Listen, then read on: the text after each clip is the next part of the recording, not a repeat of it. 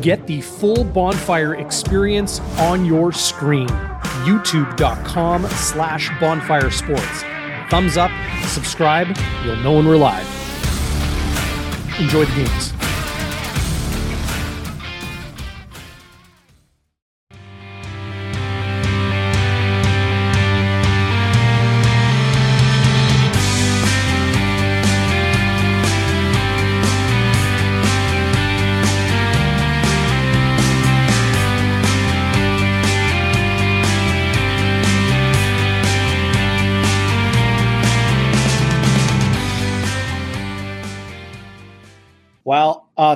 A thriller in Regina. Welcome inside game day after dark. Darren Bombing, Zach Schnitzer. I'm in Regina, uh, borrowing a hotel room for the post game show here. Uh, Zach back at uh, home base in Winnipeg. We witnessed just an unbelievable, razor thin, tight football game. The Bombers come ahead with the victory 20 18. Winnipeg locks down a playoff spot for sure. The Riders drop back to 500 on the season. Thanks to everybody for joining us live here uh, on the channel. Zach, first thoughts on uh, that Blue Bombers victory? What a game! You know what my first thoughts are, and it's it's nothing too uh, sexy or anything, Darren. I mean, we won on Labor Day, which in the past for the Bombers would have been cause for, you know, running around naked around your block, which I surely would have done. But this one was different because this is a different team. And, you know, they were down 14 nothing, Darren. And mm-hmm. I thought to myself, okay, this is the kind of team that can come back from this. I'm not sure that they will, but they can. And they tie it up at 17 at half. And then the third quarter happens, and it's just this defensive struggle because these are two good defenses. But as banged up as the Bombers were, to pull it out like that, and they do it in a workmanlike. Uh, Danny Austin, our, our buddy from Calgary, called it a little bit boring, but they're disciplined, Darren. Yeah. They don't beat themselves. They don't take stupid penalties, which is ultimately, in my opinion, what killed the Riders. They were in field goal range three times. Lauther misses one. Penalties take them out of another. And then it's a pick. It's that classic late game Cody Fajardo pick. So the Bombers just let let the game come to them. They trust the process. It ain't super sexy or pretty sometimes, although those those TD passes by Zach were ridiculous. But but they win. And this is the type this is the type of win on the road on Labor Day that is a signature win for a dynasty for a championship team. It well, it, isn't, this, isn't this a signature win with like the way the Bombers did it? Keeping yes. it kind of tight all game, but just making it happen when it matters. Marc Liegghio yes, one point margin in the game after they allow the single point. Everybody kind of clenching their teeth at that moment. Uh, 55 yard field goal on the road. Liegghio gets it through and uh, gives the Blue Bombers the lead that eventually hung on to, to be the margin. What's up, Steve Smith? Yes, what a game indeed. Thanks for joining us and also pairing your Facebook uh, channels to Bonfire Sports. Uh, you guys can look into that if you want to uh, share our show with your social media followers uh, as well. Uh, Zach Collaros, Zach really stood out to me tonight. You mentioned those touchdown passes. A lot of people were saying, like, Nick Demski's catch, phenomenal catch, no question. Yeah. I had one person in my Twitter replies say that was all Demski. No, Zach Collaros put it exactly where it needed to be, where the defender could not get it. Who is that defender? The guy yesterday called special, and that's Derek Moncrief. Uh, the touchdown pass to Dalton Schoen, tiptoeing the sideline in the end zone. Perfect pass where only Schoen could get it. Collaros finished the day 63%. Uh, a lot of those incompletions coming in the latter part of the game, uh, went 15 to 24 for 214 yards, two touchdowns, no interceptions, got the job done. The run game really wasn't there uh, when when talking about the the Blue Bombers offense uh, Zach. Uh, Brady Oliveira, 3.2 yards per carry, had 12 for 38 yards. You texted me during the game saying they just can't keep pounding it up the middle, but they did. I, uh, your thoughts on that, and then I'll share mine. Well, here's the thing. I am always shouting for the sidelines or at the TV when they keep pounding it up the middle, Darren, and it doesn't work. You know, they're big, they're getting for three yards, right? But that's their identity. They're a power run team. And I'm like, okay, I get it's your identity, but it's not working. The, the Riders beat them in time of possession and offense. It it it led to a lot of second and longs against a fearsome front seven, as you'll see in the CFL. But right on cue, when they were up 2018, the sweep to Demski gives them a big eight yards. And I thought, wow, like that is exactly like it's like Buck was just saving it for just when he needed it, Darren. And then you see Prukop on on like it's it's only Prukop and Cornelius I see going for it in the wedge package on second and two, and he gets it with ease. And they're just salting away the clock, and it's just smart football. Mm-hmm. Now, I, I, was Buck banking on the fact that the Riders would beat themselves? Because you might want to argue that. We'll have to talk about that on Tuesday for my sober second thought. But I don't know, man. Like eh, you saw that big McCray uh, run outside the numbers in the first yeah. half. You didn't see it again. There, there were. I didn't see a lot of hitches or screens, but it's just not who they are. They are who we thought they were, and they won. Easy, Dennis. They won, right? and Liegghio off the hook. Liegghio, like Liegghio, Darren. Like you think you're sweating? Think of how the fans were sweating when this guy lines up for an effing 55 yard field goal in the fourth quarter. Brett Lauther's the one that was three for three in field guards field goals over 50 yards. And here's Liegghio I don't think he'd attempted one over 48. And he yeah, nails yeah. it with five yards to go. He nailed it. And then that step around, he beat oh, the, yeah. the, the punt block. That was a thing of beauty. He that looked was, like a ballerina. That was a Baryshnikov. Yeah. Unreal. Uh, unreal game by Liegghio. But listen, man, that's why we love the CFL because it's those special teams plays that can make the difference. But everybody on the chat, I mean, this is insane. The chat we have here. So happy to be back. Finally got my spot back from Hamilton. He was he was hanging on for dear life, but I have about a hundred pounds on him. And we've already got a hundred messages. Two things, Darren. Shout out to my mother-in-law who's watching at Falcon Lake wearing her new away jersey that says yeah. one, number one mother-in-law. And two, we got to talk about this Marino hit because people are we don't usually you know jump in front of things but people are steaming mad like everyone's talking about this.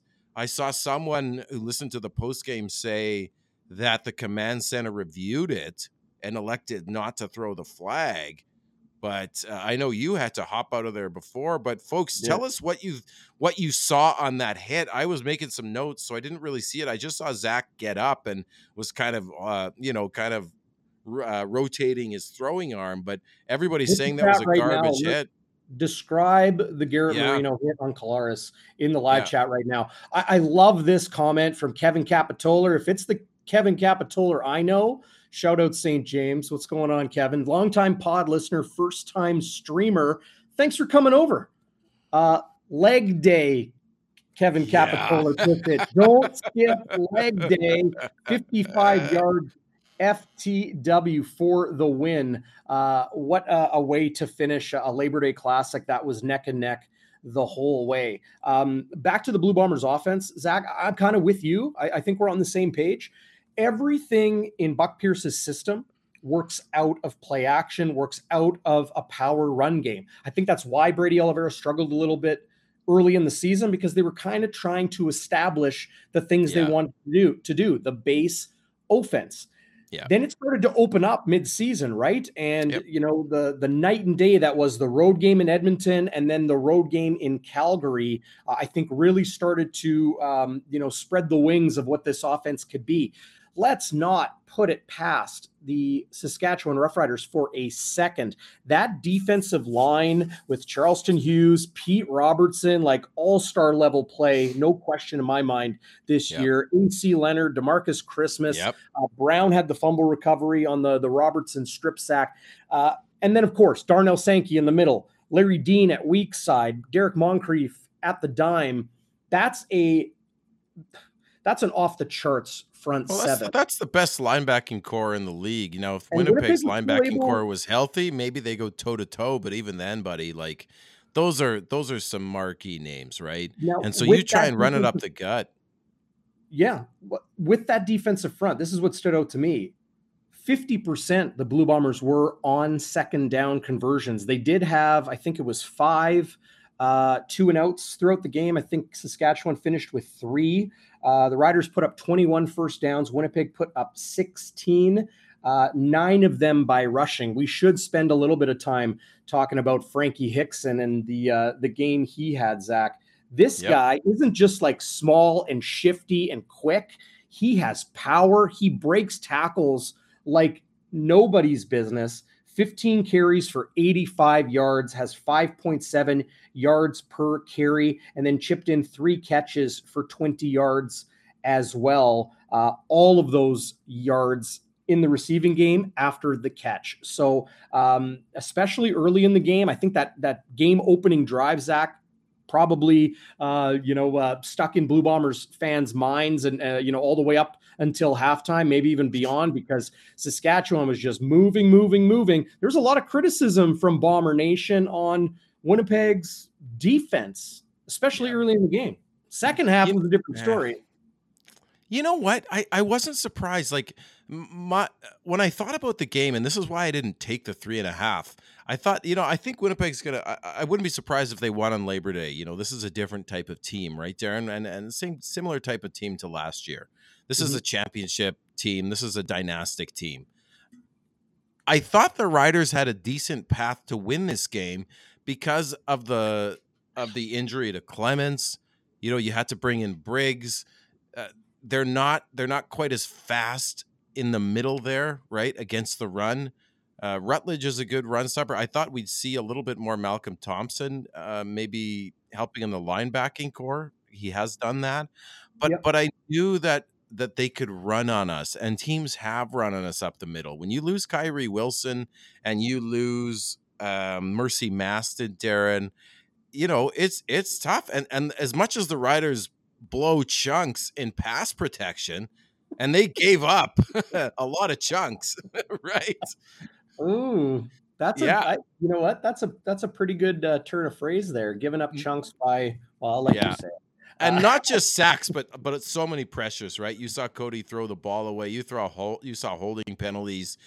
Um, so I knew that they could run the ball, and then you had uh, Parker on the on the weak side, right? And it's a halfback position that's very hard against the waggle for a rookie. And I thought if they can get the ball out quickly once they establish the run, they yeah. could rack up some yards on us. And they have a good D line. So my key to the game, and I stole it from you guys from your from your amazing car ride podcast. Oh yeah, uh, going on to Regina. I think you were somewhere between Brandon and Weyburn or something. Somewhere, Um, somewhere, somewhere. You know, you guys said the key to the game is is the Bombers O line. Can they hold up? Can they hold up enough? And and they did. I mean, they got beat sometimes. There was a play where Hardrick got absolutely pancaked by Pete Robertson. Uh, you saw uh, even Stanley Bryant sometimes holding on for dear life. That, that, that's the best, maybe the best front seven in the league. If you if you combine the linebackers and and the D line, I know we have the Jeffs right, and they caused havoc, but there was a pathway to win and i almost wonder where the whether the riders sort of beat themselves in this one darren. I know people don't like to hear that mm-hmm. but i try and be an objective fan. And when you lose field position because of duke williams who's not even dressed takes a 10 yard penalty to take them out of field goal range? Are you freaking kidding me he was chirping away at the Bombers players near his bench. Unbelievable. I thought it was Moore at first who got tackled, but man, like when you do and the, the you're in your own barn on freaking Labor Day and you're taking time count violations. You can't do that on Labor Day. But but it's these it's this undisciplined team, and I put it on Craig Dickenson. This is a guy who's the head coach, the leader of the team, and he needs to keep them in line. And mm-hmm. he lets way too much crap go. If I parented my kids like that, my daughter would be down here right now eating chocolate, staying up late, a- acting like a banshee. And who would be to blame? Me. Well, probably your mother. No, just kidding. My mother in law is actually listening for the first time live, but you know, well, hi, like, you, you awesome doing? person. Welcome. One of my favorite people. Um, first Labor Day we haven't watched together for a while, but my daughter had a birthday today, and I missed half the third quarter because I was putting my son to bed. He took isn't, isn't that the beautiful thing? Isn't God that the beautiful it. thing, Zach, about the Labor Day Classic? Isn't that the beautiful thing that it reminds you of how you normally take it in or those years gone by. Oh, yeah. Labor Day moment. Oh, remember back in, in 2019, we went here on the Saturday night before the game? Or do you remember that drive home in 2016? That was ridiculous. Like all yeah. of those things, uh, who you watch the game with, how you take it in, whether you make the trip or not tons of Bomber fans in the city. Uh, I, I, wouldn't say last night too too much. I know uh, the Bombers team put on a uh, party at Crave here uh, on Victoria Avenue, but uh, especially today, uh, from breakfast right through to the game, lots of Bomber fans amongst the Green Loyals. and the locals here in Regina. Zach, I want to throw a bit of a curveball at our audience compared to what we normally do here on game day after dark. And huge shout out to all of you who are joining us live on Facebook and YouTube. Maybe you're watching on Twitter. If you are, head over to youtube.com slash bonfire sports, jump into the live chat, give us your thoughts on today's Bombers win 2018 over the Riders and locking down a playoff spot now at 11 and 1 on the season. Okay, Here's the curveball, Zach. We normally wait till a little bit later in the show to get into our Walby's Warrior, our Westwood Wide to the right, our Happy Honker Award, our uh, game balls, all of those things. I think we should do it now. So jump right. into the live chat right now. Who is your player of the game? Who is your Walby Warrior? Those are two different things. Okay, Zach, where, where, where do you want to start? We we usually start with the uh the Walby's Warrior, right? A Warrior, absolutely. The Warrior. Let's do one for sixty three here then.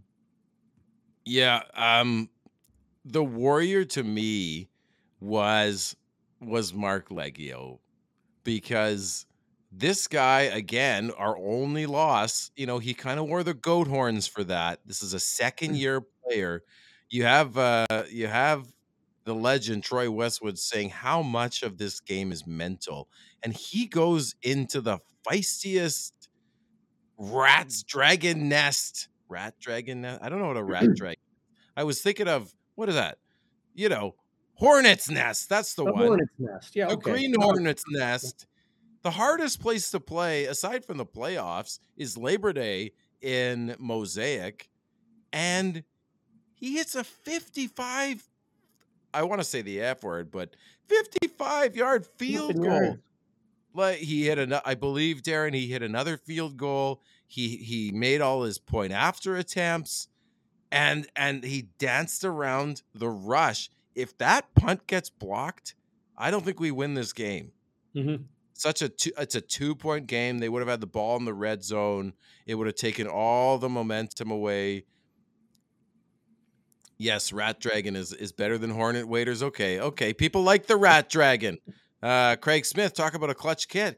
Like Lauther misses the 50, Lauther misses the 57 yarder, but yeah. Like talk about a warrior. And I'm talking about not a physical warrior, but but you know, the way he danced around coverage there, Darren. Lots of people can hit 50 plus field goals, but it's it's the mental warrior. It's the resilience there Yes. And you've talked about it a lot with Collaros, how the snap and clear, right? Makes a yep. big mistake. He had a strip sack again in this game, just like Montreal. But he, he puts it away. He put the Montreal game away. He played great last game. Uh, his kickoffs were good. The kick coverage was pretty good. No, he Liegghio Liegghio was money.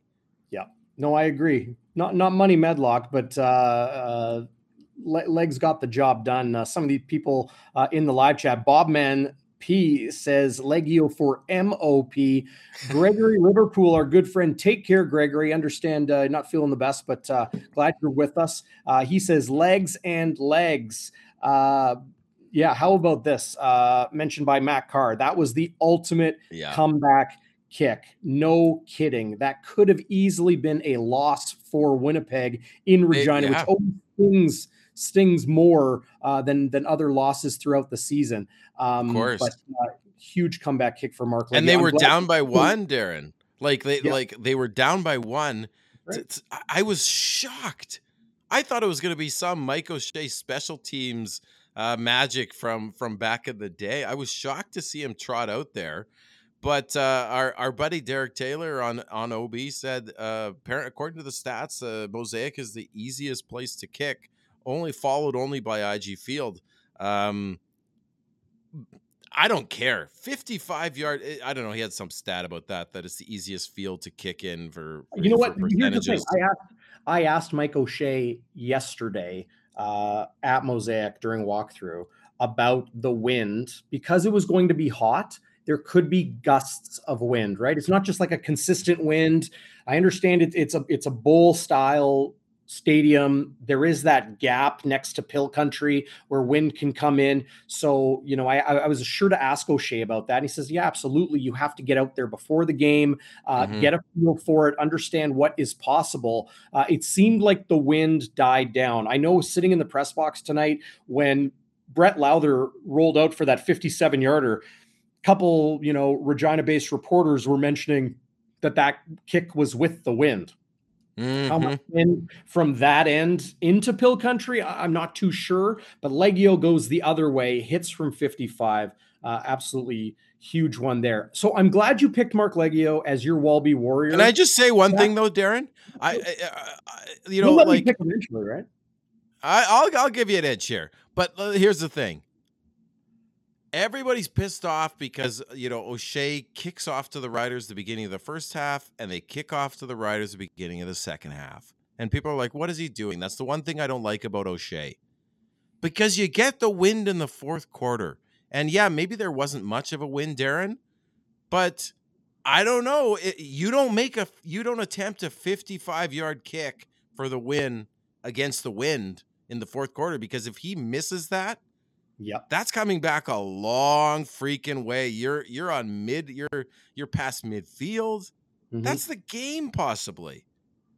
Yes. So I just wanted to say that that there's a there's a method to Mike O'Shea's madness and it's those little details that win you games. CFL yep. is very hard to win games. We all know that, especially you got to learn how to win, and those are the types of things you need to learn to do. Exactly you know, a lot, a lot, of people don't like the single points. I, I understand that. But after uh, Vedvik had that 78 yard punt single, uh, yeah.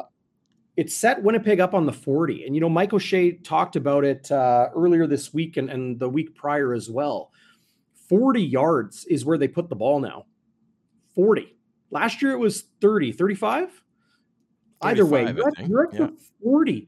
You just need a couple first downs. Yeah you need to move the ball, like you know, one big chunk play or or move the chains a couple times. You're in field goal range.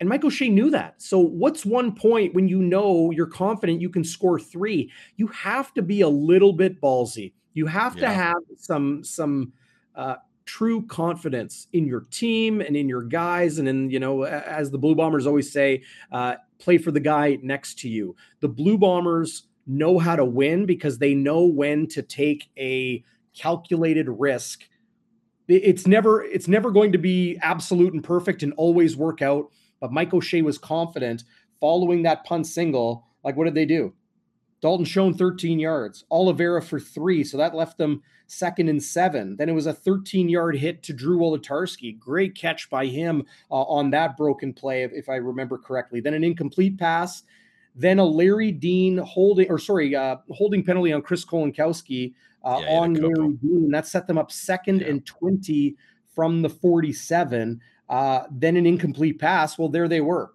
second and, and, and 20. uh, or third and 20 on the 47, it's like, well, this is where we got to go from. There's your calculated risk. You give up that point, you get enough yards to at least move yeah. it just within Marc Liegghio's field goal range, and it worked out. That's a good football team making a calculated risk. Yeah. Doesn't always work out, but it did for Winnipeg tonight. And I think if you stick to your, um, you know, Mike O'Shea always says, um, or often says, you know, you got to kind of feel the flow of the game and, and all of these things. It's never a textbook. Well, when this happens, it, when A happens, we go B, or when C happens, we go D. It it matters how the game is going, how your offense is moving, how your defense is playing, how your special teams are covering and kicking, uh, and the rest. Uh, but they put confidence in Marc Liegghio, I think, uh, before anybody uh, or before anything else. Offense, defense, it was Liegghio, you're our guy. Go out there, hit from 55, and he did. Um, yeah, huge redemption kick for the man they call legs. Absolutely. And people are talking about just before I, we get your warrior there, Darren, mm-hmm. you know, people are talking about the single point and the beauty of the single point. And I think that is the beauty of the single point because yes. you don't get that drama at the end of the game. You don't, I don't know that you try a 55 yard kick uh, well, first, you know, first of all, they wouldn't have been on the forty. But you don't. Do you try a fifty-five yard kick for the win if if you're not down by one? I'm not sure. Uh, but it's it just adds a great wrinkle, and you know, uh, you know O'Shea and, and the Mafia, they're dyed in the wool Canadian football uh, junkies, man. They they play the game, they mm-hmm. live the game, they mm-hmm. love the game, and they love every little nuance, man. And that's why the CFL is great, and that's why the Canadian Mafia is great and they keep delivering, buddy. So who's your Walby's warrior? My Walby's warrior tonight, and I'm glad you picked Liegghio because then I can go in a different direction. But uh, yeah, huge shout out to uh, uh, you and, and that pick of uh, Marc Liegghio for Walby's warrior. I'm going to give the warrior to the five guys up front. I understand there were some penalties tonight, but uh, Winnipeg's offensive line did a good job against a viciously powerful, strong, and fast Stampede or uh, Rough Riders uh, defensive yeah. front. Uh, I, I, think uh, Walby would agree with me too. Um, you know, Geoff Gray had a penalty. Uh, Chris Kolankowski, you know, uh, maybe not the best play all the time, but it's hard to to be perfect on the road in a place like Saskatchewan with the fans and the crowd noise and the rest. It's not just the quarterback communicating on offense. It's the offensive line with each other. Chris Kolankowski at center calling the the protections and you know Gray to Stanley Bryant and Pat Neufeld to Jermarcus Hardrick and back. Yeah. Um, you know uh, that, that's who I'm giving my Walby Warrior tonight. They uh, they went out and got the job done and helped Winnipeg win. That was the key to the game that you Wyman and Hamilton talked about in that uh, uh you know a beautiful triumvirate of a of a That was fun. Of a road trip, eh? Yeah, that was fun on but the you road. guys thought, yeah, that was great. We're, going, we're going to do one tomorrow on our drive back. So oh, nice. I was going to say, you guys should. It won't um, be but, live because we'll be in the sticks. We'll be somewhere right. in Saskatchewan, Western Manitoba. They don't have Wi-Fi uh, in Saskatchewan, right? No. no. And when you walk outside, your face feels dirty. Wait, that somewhere else? I can't remember. Anyway, uh, so Walby Warrior in the books, Liegghio and the offensive line from you and I, Zach. Uh, your Westwood wide to the right tonight. Oh, you know, it's got to be Duke Williams it, it, because he, here's the thing. A couple of notes I wrote down. Saskatchewan gives up the most sacks. Uh, they they have the most penalties in the league, and, and they're worst on second and long. And it was that middle point that burned them. And if you're a Rider fan, I, I, I, there must be like, I, would love to hear the post game and go on to riderfans.com, uh, but there must be people just lathered in rage at Craig Dickenson because this is the Riders threw everything they could at, they threw their best punch, Darren. Mm-hmm. They threw their best, everything was working for them that needed to, uh, to win that game and I'm not saying that was that one play took it away, but in a two point game, you're at home. It's not only his lack of discipline, but it was it was Marino's. He should have been flagged. People have been telling me he was two and a half seconds late. Uh, you know, like what are you doing? Like, uh, like I said, the the you're at your own barn in the Labor Day Classic and you're taking mm-hmm. time right? And there was hands to the face. There was there there was a uh, uh, holding on a return. That was a so that ret- hands to the face. Geoff Gray got under the shoulder pad. There's kind of like that flap on the the football shoulder pads. Well, his hand got up under it, and then it hit him in the face. So he was yeah, on the gray pad, one. Yeah, but it just came up to the face. Hey, th- them's the breaks. I understand. he's a that. big dude, but the Riders had one too, I think. And and just I, don't know the final Hmm. numbers on their penalties. Maybe someone can tell us here. Uh, we we got right to it here, Darren. But Uh, uh, Saskatchewan had 12 penalties for 99 yards. Winnipeg had eight penalties. That's high at That per is their for the norm at 40 yards, which is But those those manageable. those are Labor Day penalties. A lot of those were offsides when when you know you can't hear the snap count, and the Jeffs are just you know champing at the bit, man. Like uh, uh, forty yards is not bad for a Labor Day. I don't think. Um, Pumper has uh, his social media channels paired up tonight. What's going on. Pumper? Good to see you. Pumper, hey, buddy. Uh, my Westwood wide to the right. Um, oh gosh, I'm gonna I'm gonna go with the uh, the strange challenge uh, that Craig Dickenson made in the first half, losing his timeout on the offensive pass interference. Shaq Evans uh, clearly, pretty quite clearly. Uh, I don't understand why he did that. I think that was a miss for the Riders and Craig Dickenson. So that's my Westwood wide to the right. take me through that, Darren, because I uh, I missed that putting the little guy to bed. Uh, let me check my notes here. Or someone on the Um, chat, please fill in too. Yeah. So, Uh, yeah. Oh, yeah. So it was a Shaq early in the third quarter. Shaq Evans uh, offensive pass interference. So sorry, I said in the first half.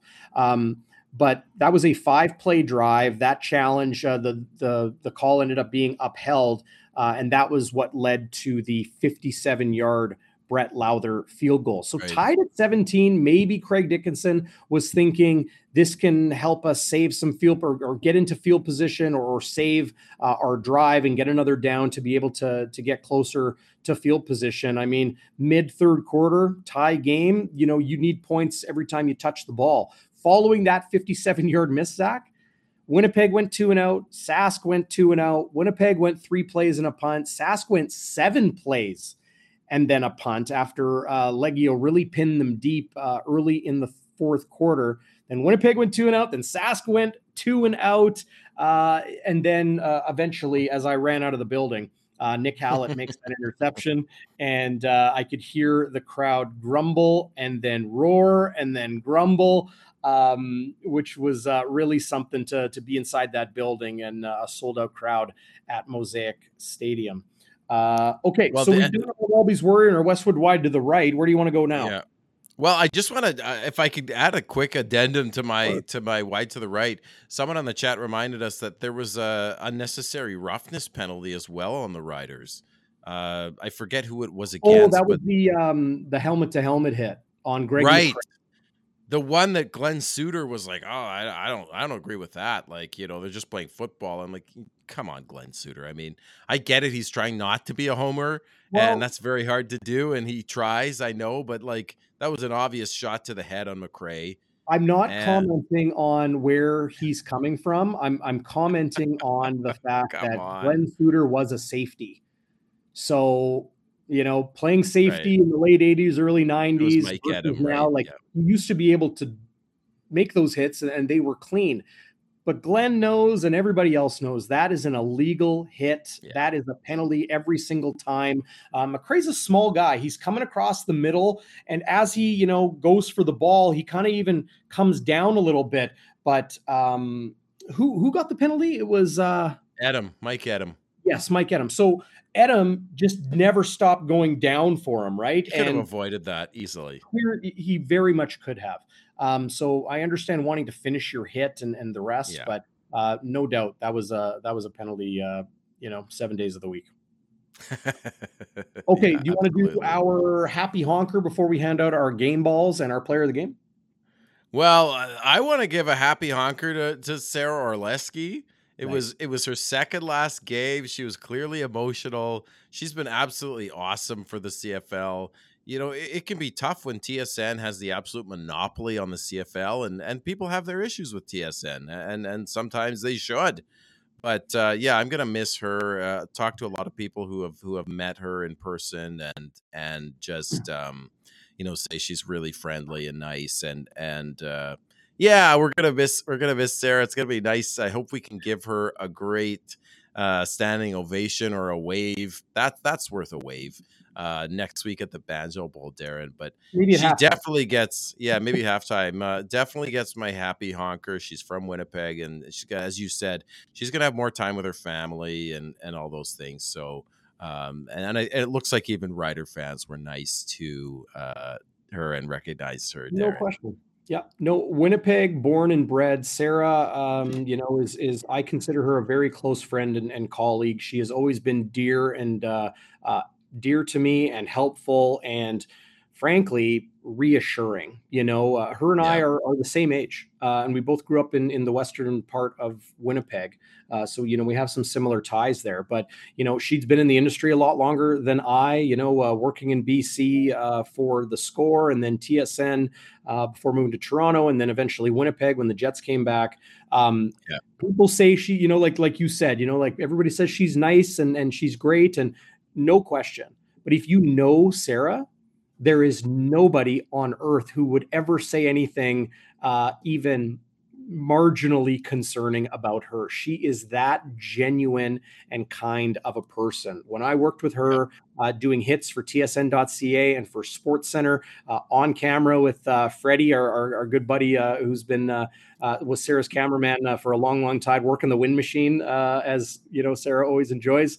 Um, and she would just put me at ease you know like hey you want to do another take? Or you know this is going to be live. Don't worry about it. You got this. Uh, we're going to go this topic this topic this topic and she'd nail it she would nail yeah. in helping her teammate helping me so uh, we are going to miss sarah so very much classy move by the mosaic crowd and, and the rough riders organization and giving her uh, the acknowledgement on the sidelines tsn uh, team here in sask giving her the cake uh, you know uh, w- which was a really nice thing and the last thing I'll say on this, Zach, and I think this is extremely important there are young women and girls mm. That watch sports and love yep. sports and want to be broadcasters and journalists and writers and bloggers and on camera and behind the scenes. They want to do all of it.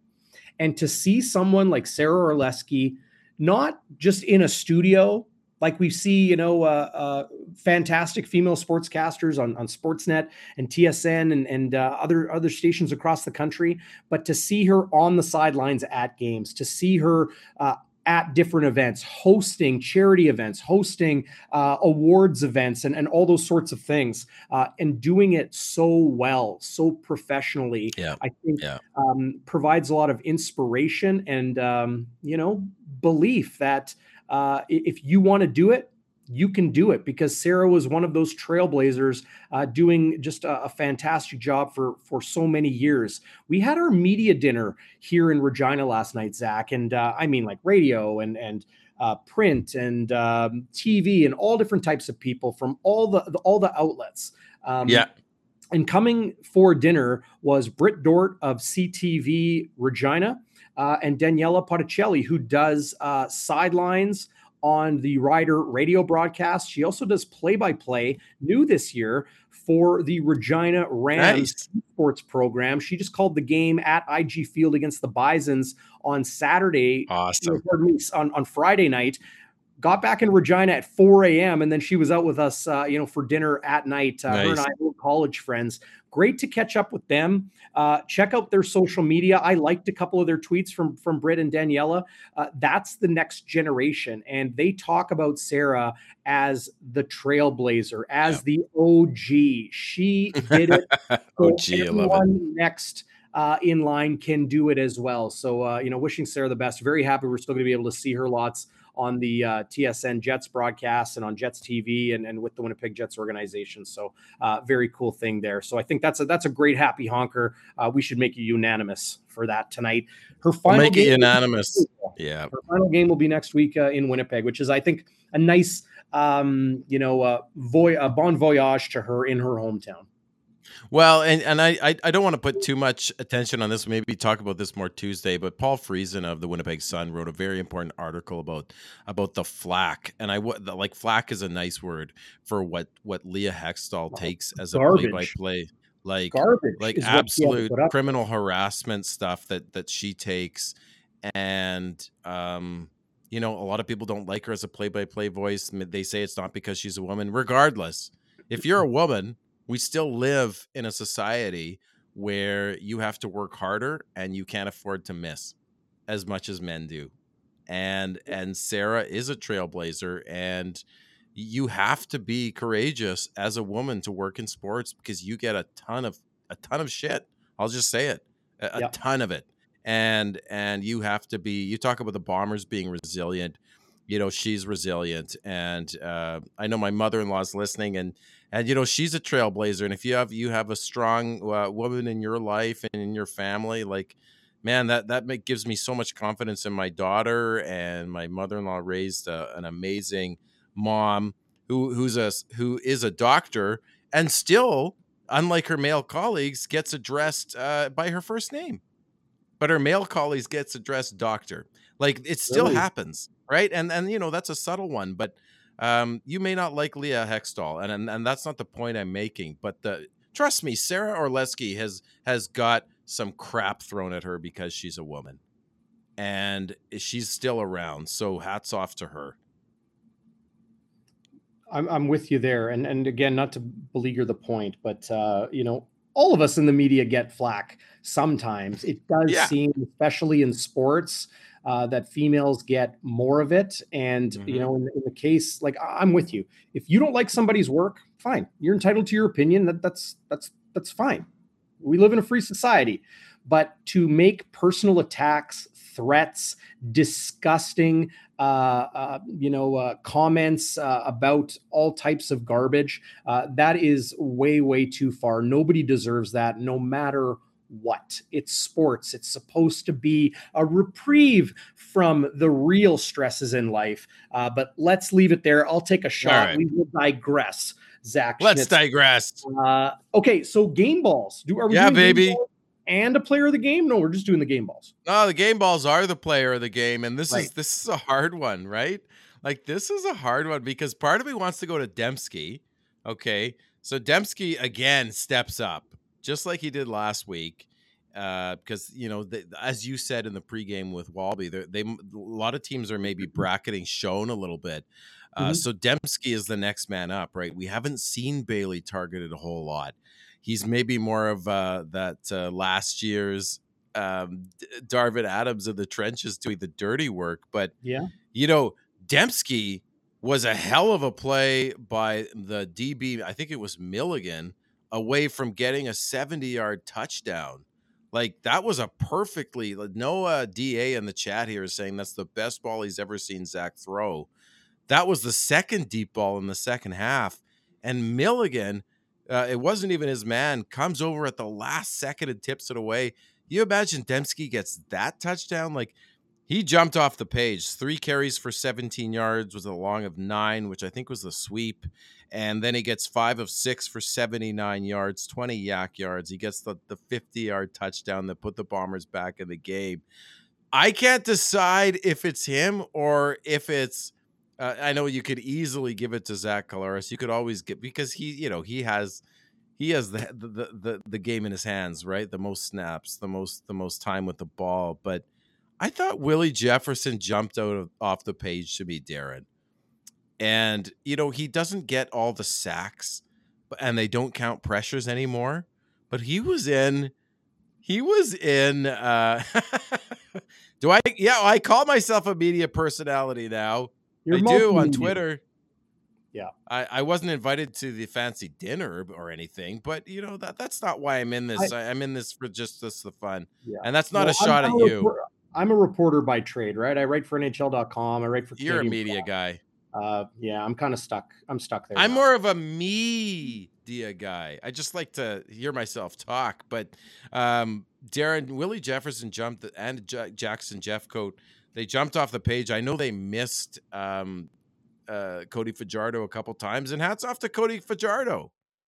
He played he a hell of a really game well tonight. Uh, I thought he played very numbers, well. He was 72% passing, 23 of 32, 292 yards. Yeah. Uh, through an interception. Of course, that one tipped by Frankie Hickson and grabbed by Nick Hallett uh, in the waning moments of the game. No touchdowns. Yeah.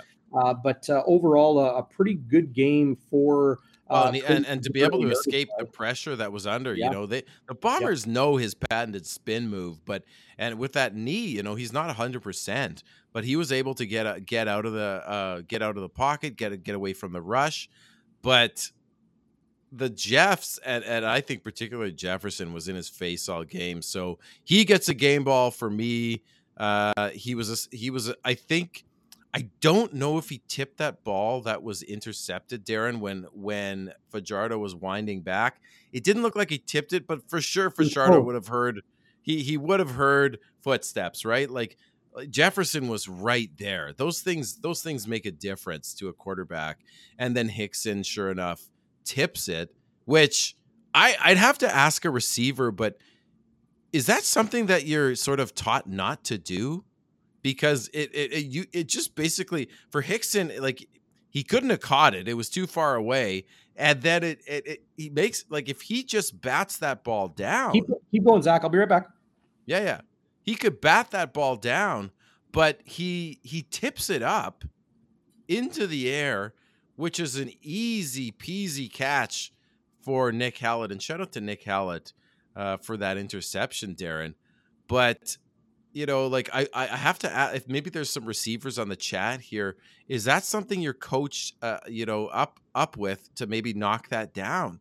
Because it, it, he basically gifted an interception to to Nick Hallett. I, am just curious if, but if you if you should bat that down. But you know what? I, I just I don't think Jefferson gets enough love. I know he's an all star and all those things, but he he was impacting the game at all times. And then when when when Josiah when Josiah St. John went out and Jamal Campbell came in, yeah. Uh, Glad you mentioned that. Oh man, you saw Jackson Jeffcoat just own him.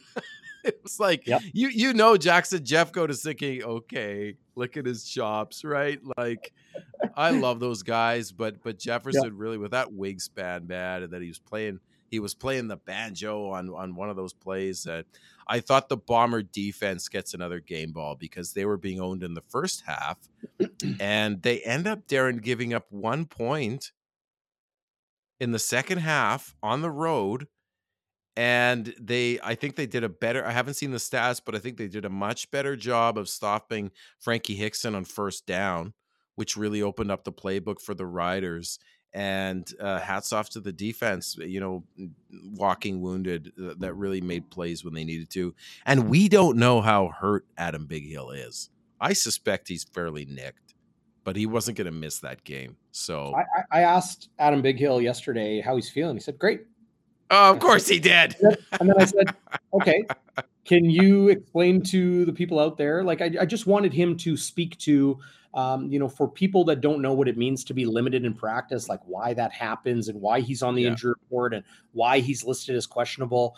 Um, the reality in football is nobody, nobody on the field is truly 100%.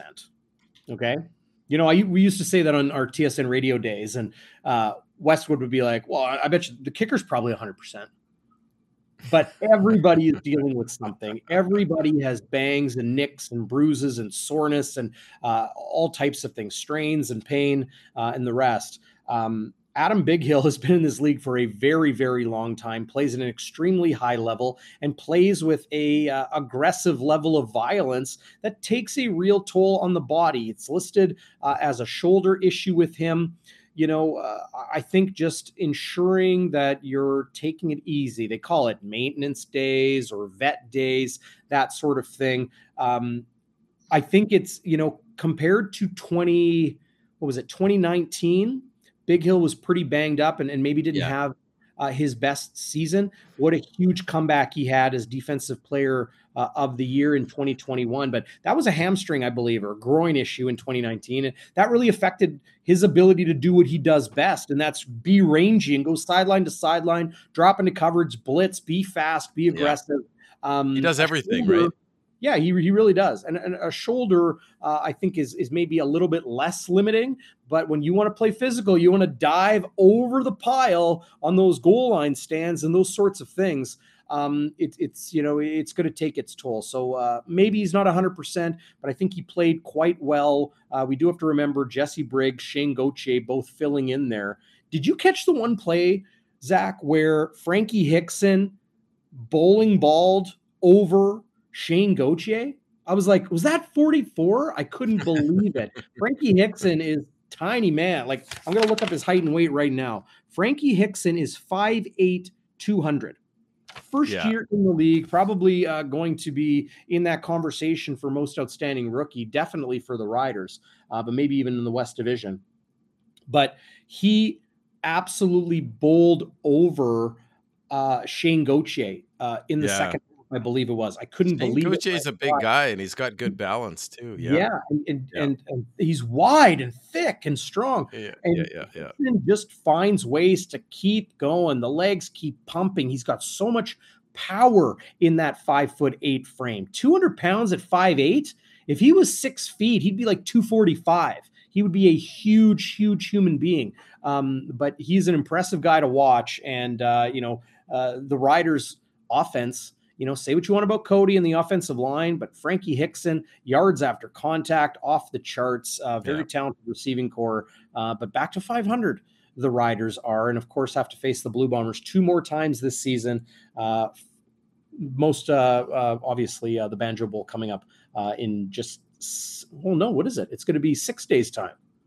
Six that? days time, Saturday. baby. I I uh, I'm just happy. I I'm happy we were we, nobody got super injured except for Theodric Hansen, and that one looked bad, and that yeah, that good. broke my heart, man. Like you love the guy. He's he's an activist. You know, he was on the front lines in the Ukraine conflict, and he he's a warrior on the field. He's he's a really important player for us on the D line. Uh, he hits freaking hard. I really hope it's nothing too bad, but it didn't look good. I saw someone on the chat say it was an Achilles or something. I, I sure they were not. they were poking around there. I was I was watching yeah. uh, binoculars from the press box, poking around at his his calf, his his Achilles tendon, feeling both of his legs if something seemed out of sorts. But uh, no update on Teodric Hansen or anybody else in the Blue Bombers when it comes to uh, yeah. injuries that potentially happened uh, today. Donnie Boy asked this question a little bit earlier. Maybe we'll get to it now while we're on it. What happened to Michael Couture and Brandon Alexander, who were back at practice earlier this week?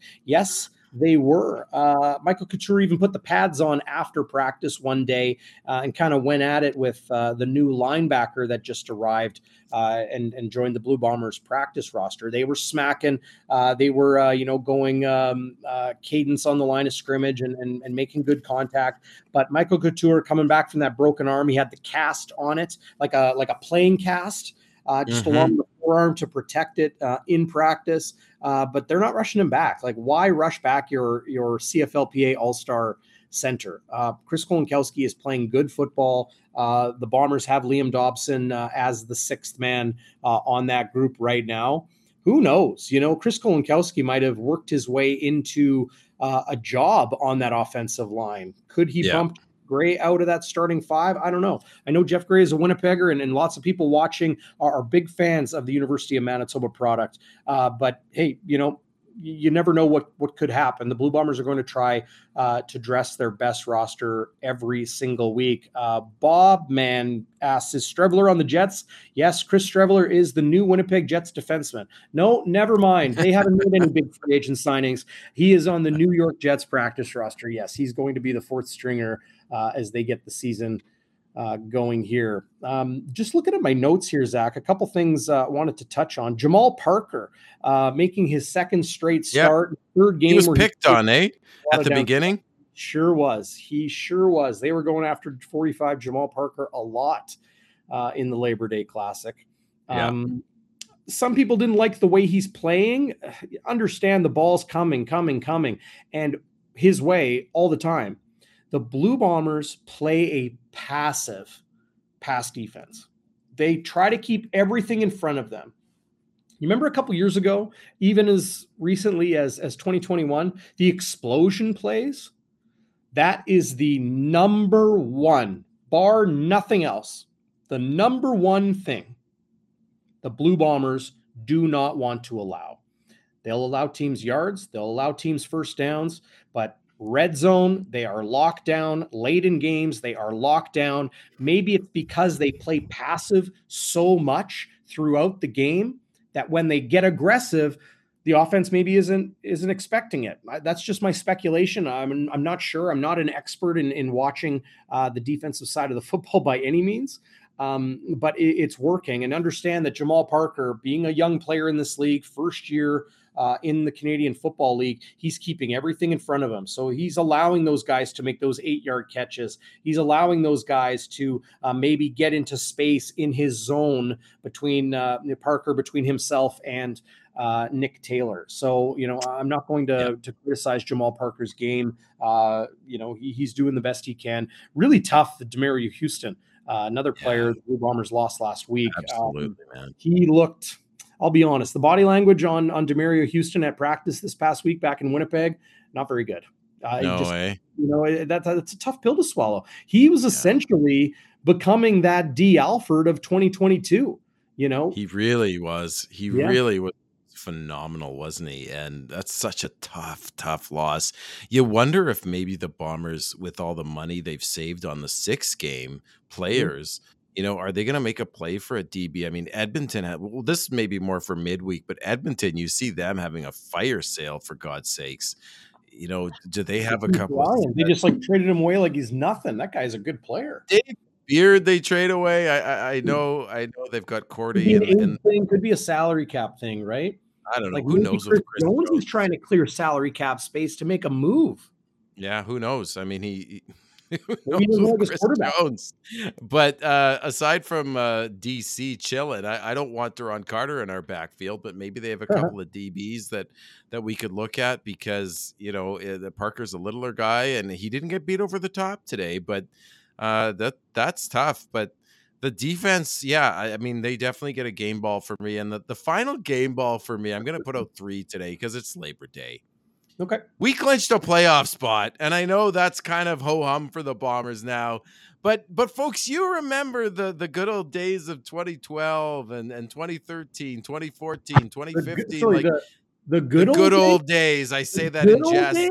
Like clinching. Hey, for us young dudes, yeah, I know we're like two years apart, but listen, clinching a playoff spot for the Bombers when I was growing up was not a small thing mm-hmm. and to clinch it now, yeah, that's awesome. Like it's oh, just it's uh it's a cherry on top. And guess who's 6 and 0 on Labor Day with a bunch of different teams? Mr. Gunslinger Zach Collaros. Love this guy on yeah. both sides of Labor Day. He never loses on Labor Day. Like that tells you everything you need to know about Zach Collaros. Like a high pressure, big game quarterback big yeah. game, like big walleye. What big what's a big walleye. game fish? I don't know. I was just in the white shell, but are you kidding me? Six and zero oh on Labor Day? Like, yeah. someone has to look that up. Maybe Steve Daniel, but this is a good question from uh, from our buddy Sign Guy. Has anyone clinched earlier in an 18 game season? Maybe the 1948 Calgary Stampeders. I have well, no maybe idea. maybe the the 56 Bombers because they were 10 and 0, right? And uh, smaller league back oh, then too. So 2019 Hamilton uh, 15 and 3 they might have. We'd have to look, but yeah. either way it's the West Division. It's not the weak East Division. To clinch this early is insane. But I, would, the last thing I want to say before you do your game balls, Darren, is is is looking forward, and we'll do this on Tuesday. Is don't sleep on Saskatchewan. I know that they have these. Zach, they're six and six. I know. I understand that. I, I know they're six and six, right? They very nearly beat the Bombers, and I know it's Labor Day, right? But they have an elite receiving core if they're healthy. Some of them are blockheads, but if you mm-hmm. put Kian Schaffer Baker, Shaq Evans, how about Duke Mitch Williams? huge catch and run. What a cut Mitch after the catch. yeah. Brayden Lenius, and then uh, Kyran Moore, and then yeah. Frankie Hickson. And, and wait till Jamal Morrow gets back. Wouldn't you like like right. to have Hickson at tailback and maybe uh, Jamal Morrow at slot? Like look but, out. But they, I, I hear you, waiters. They're average because they're six and six. I get it, but a lot of that stuff is self inflicted crap, like like the penalties, right? Um, it's they're they're kind of a dark horse to me. I think if if they can cut down on the penalties, which I don't think they will, but if they can, and a couple of things go go their way, I'd well, be very interested to see how they play Calgary because they haven't played yet. That's going to be big in terms of standings, but they're probably going to have to go on the road in the play playoffs. But anyway, so, sorry, sorry to interrupt you, Zach. Bomber That's fine. I was going on and on. Watching live on YouTube. What's up, Bomber fan? Uh, like many of you out there, uh, Bomber fans, uh, says think the Riders need to bite the bullet, cut a few idiots, and try Mason Fine at quarterback.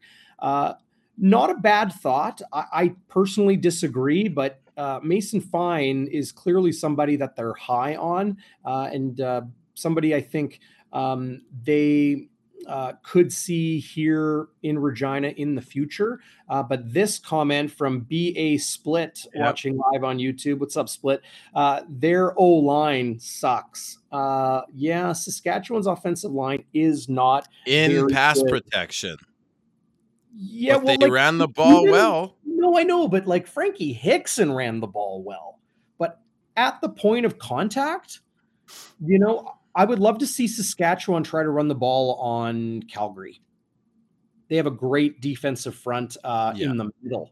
Not so much the, you know, like they don't have Jefferson and Jeffcoat uh, on the ends. Winnipeg's strength is on the edges. I would love to see them try to run uh, on uh, Mike Rose and, uh, you know, some of those guys uh, yeah. in the middle of that uh, Stamps defensive line. But Hickson Judge. is the one, in my opinion, getting it done. It's not the offensive line pushing guys around. Josiah okay. St. John is their starting right tackle. Yeah. Okay. Jamal Campbell, six years in the league, but first year with with Sask, he's the backup. Who was it? Uh, Taran Vaughn practiced all week, had all of the Regina and Saskatchewan media uh, thinking he was going to play. Um, you know, he he had uh, you know features written about him and radio features uh, produced for him, and then there he was on the one game injured list, 24 uh, you know, 30 hours before kickoff uh, to the chagrin of many, uh, but probably to the delight of the Winnipeg Blue Bombers uh, defense. Um, they need as much help as they can get. Losing Brendan LaBatte uh, to pseudo semi retirement. You know, a lot of guys. Ferland, Bandy, Johnson, St. John, they're Canadians al- along that offensive line. Good, not great. Collectively, not great at all. So, um, you know, that that's that's to me Saskatchewan's Achilles heel. They've got yeah. a good kick return game. They have got good receivers. I think Cody Fajardo is a. I want to be on the mark with this. I don't put Cody Fajardo in the same elite class as Nathan Rourke and Zach Collaros and Jake Maier and even uh, Jeremiah Masoli. Those four are my elite class of quarterbacks. You can maybe even put Collaros and uh, and Rourke uh, ahead of, of those two by yeah. a, a, mar- a, small margin. Um, I think Cody Fajardo is a serviceable quarterback. I think Dane Evans, outside of boneheaded giveaways in fourth quarters, is a serviceable quarterback. Trevor Harris, outside of having a very bad game every three games, every three games he has one bad game. Yeah. Just not consistent. Yeah, uh, yeah. Would probably be the best number two in the league because he could help you get through a game with a win. Um, serviceable. Yeah. Uh, but Cody Fajardo, I think he's on that upper end of serviceable if healthy with a fresh knee, all of that yeah. sort of thing, and he can use his legs. That's his X factor that that I think brings him into being a good quarterback and, and not just you know maybe league average or um, serviceable. That all yeah. said, right now yeah. is kind of a dead period.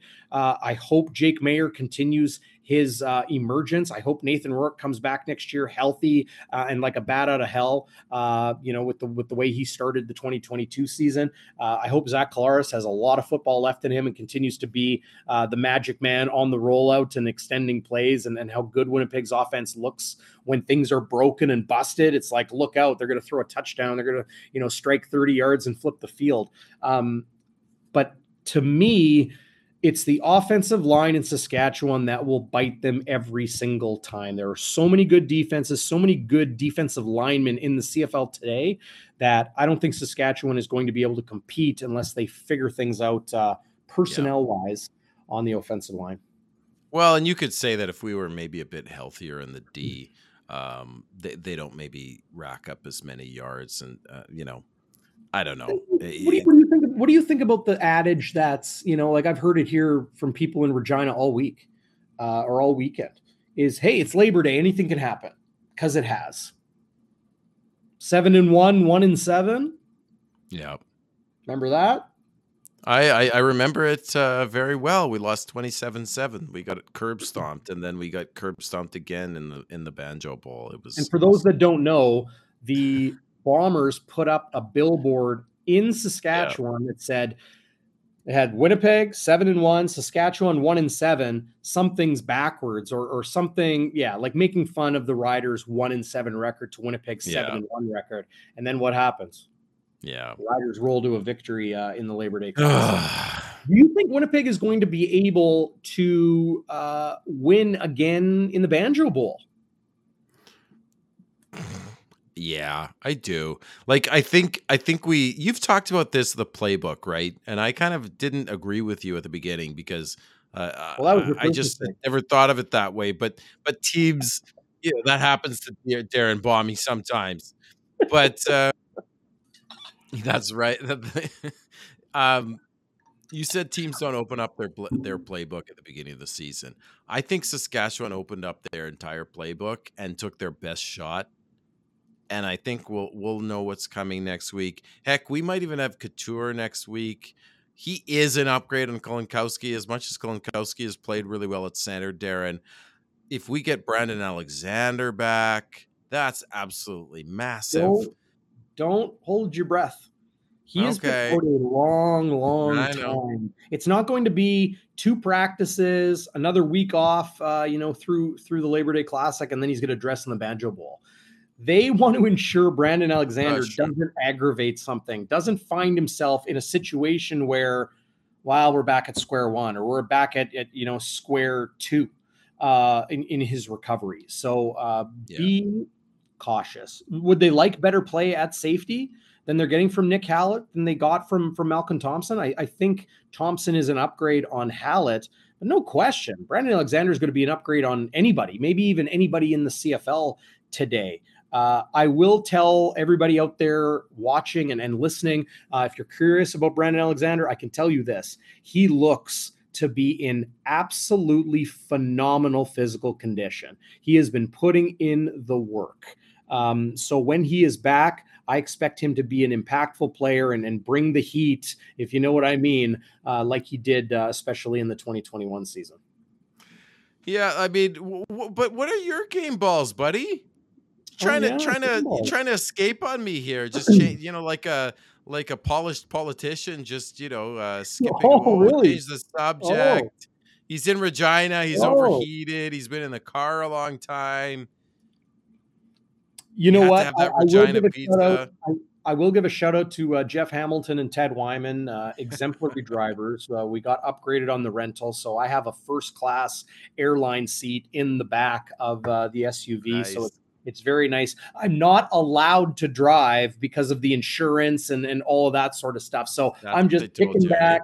I'm writing some Jets hockey for NHL.com. I'm uh, uh, listening to some podcasts and and uh, reading and, and uh, having a good time. Uh, uh, you know, snacking and relaxing in the back seat on the drive in and out. But um, they, they, it's been fun on that drive.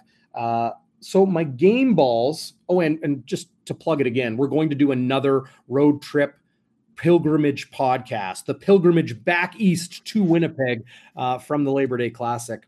Uh, we'll record it tomorrow and I'll post it when I get home tomorrow night. Uh, we had a lot of fun. If you want to check that out uh, on YouTube and on your podcast app, uh, just search Bonfire Sports.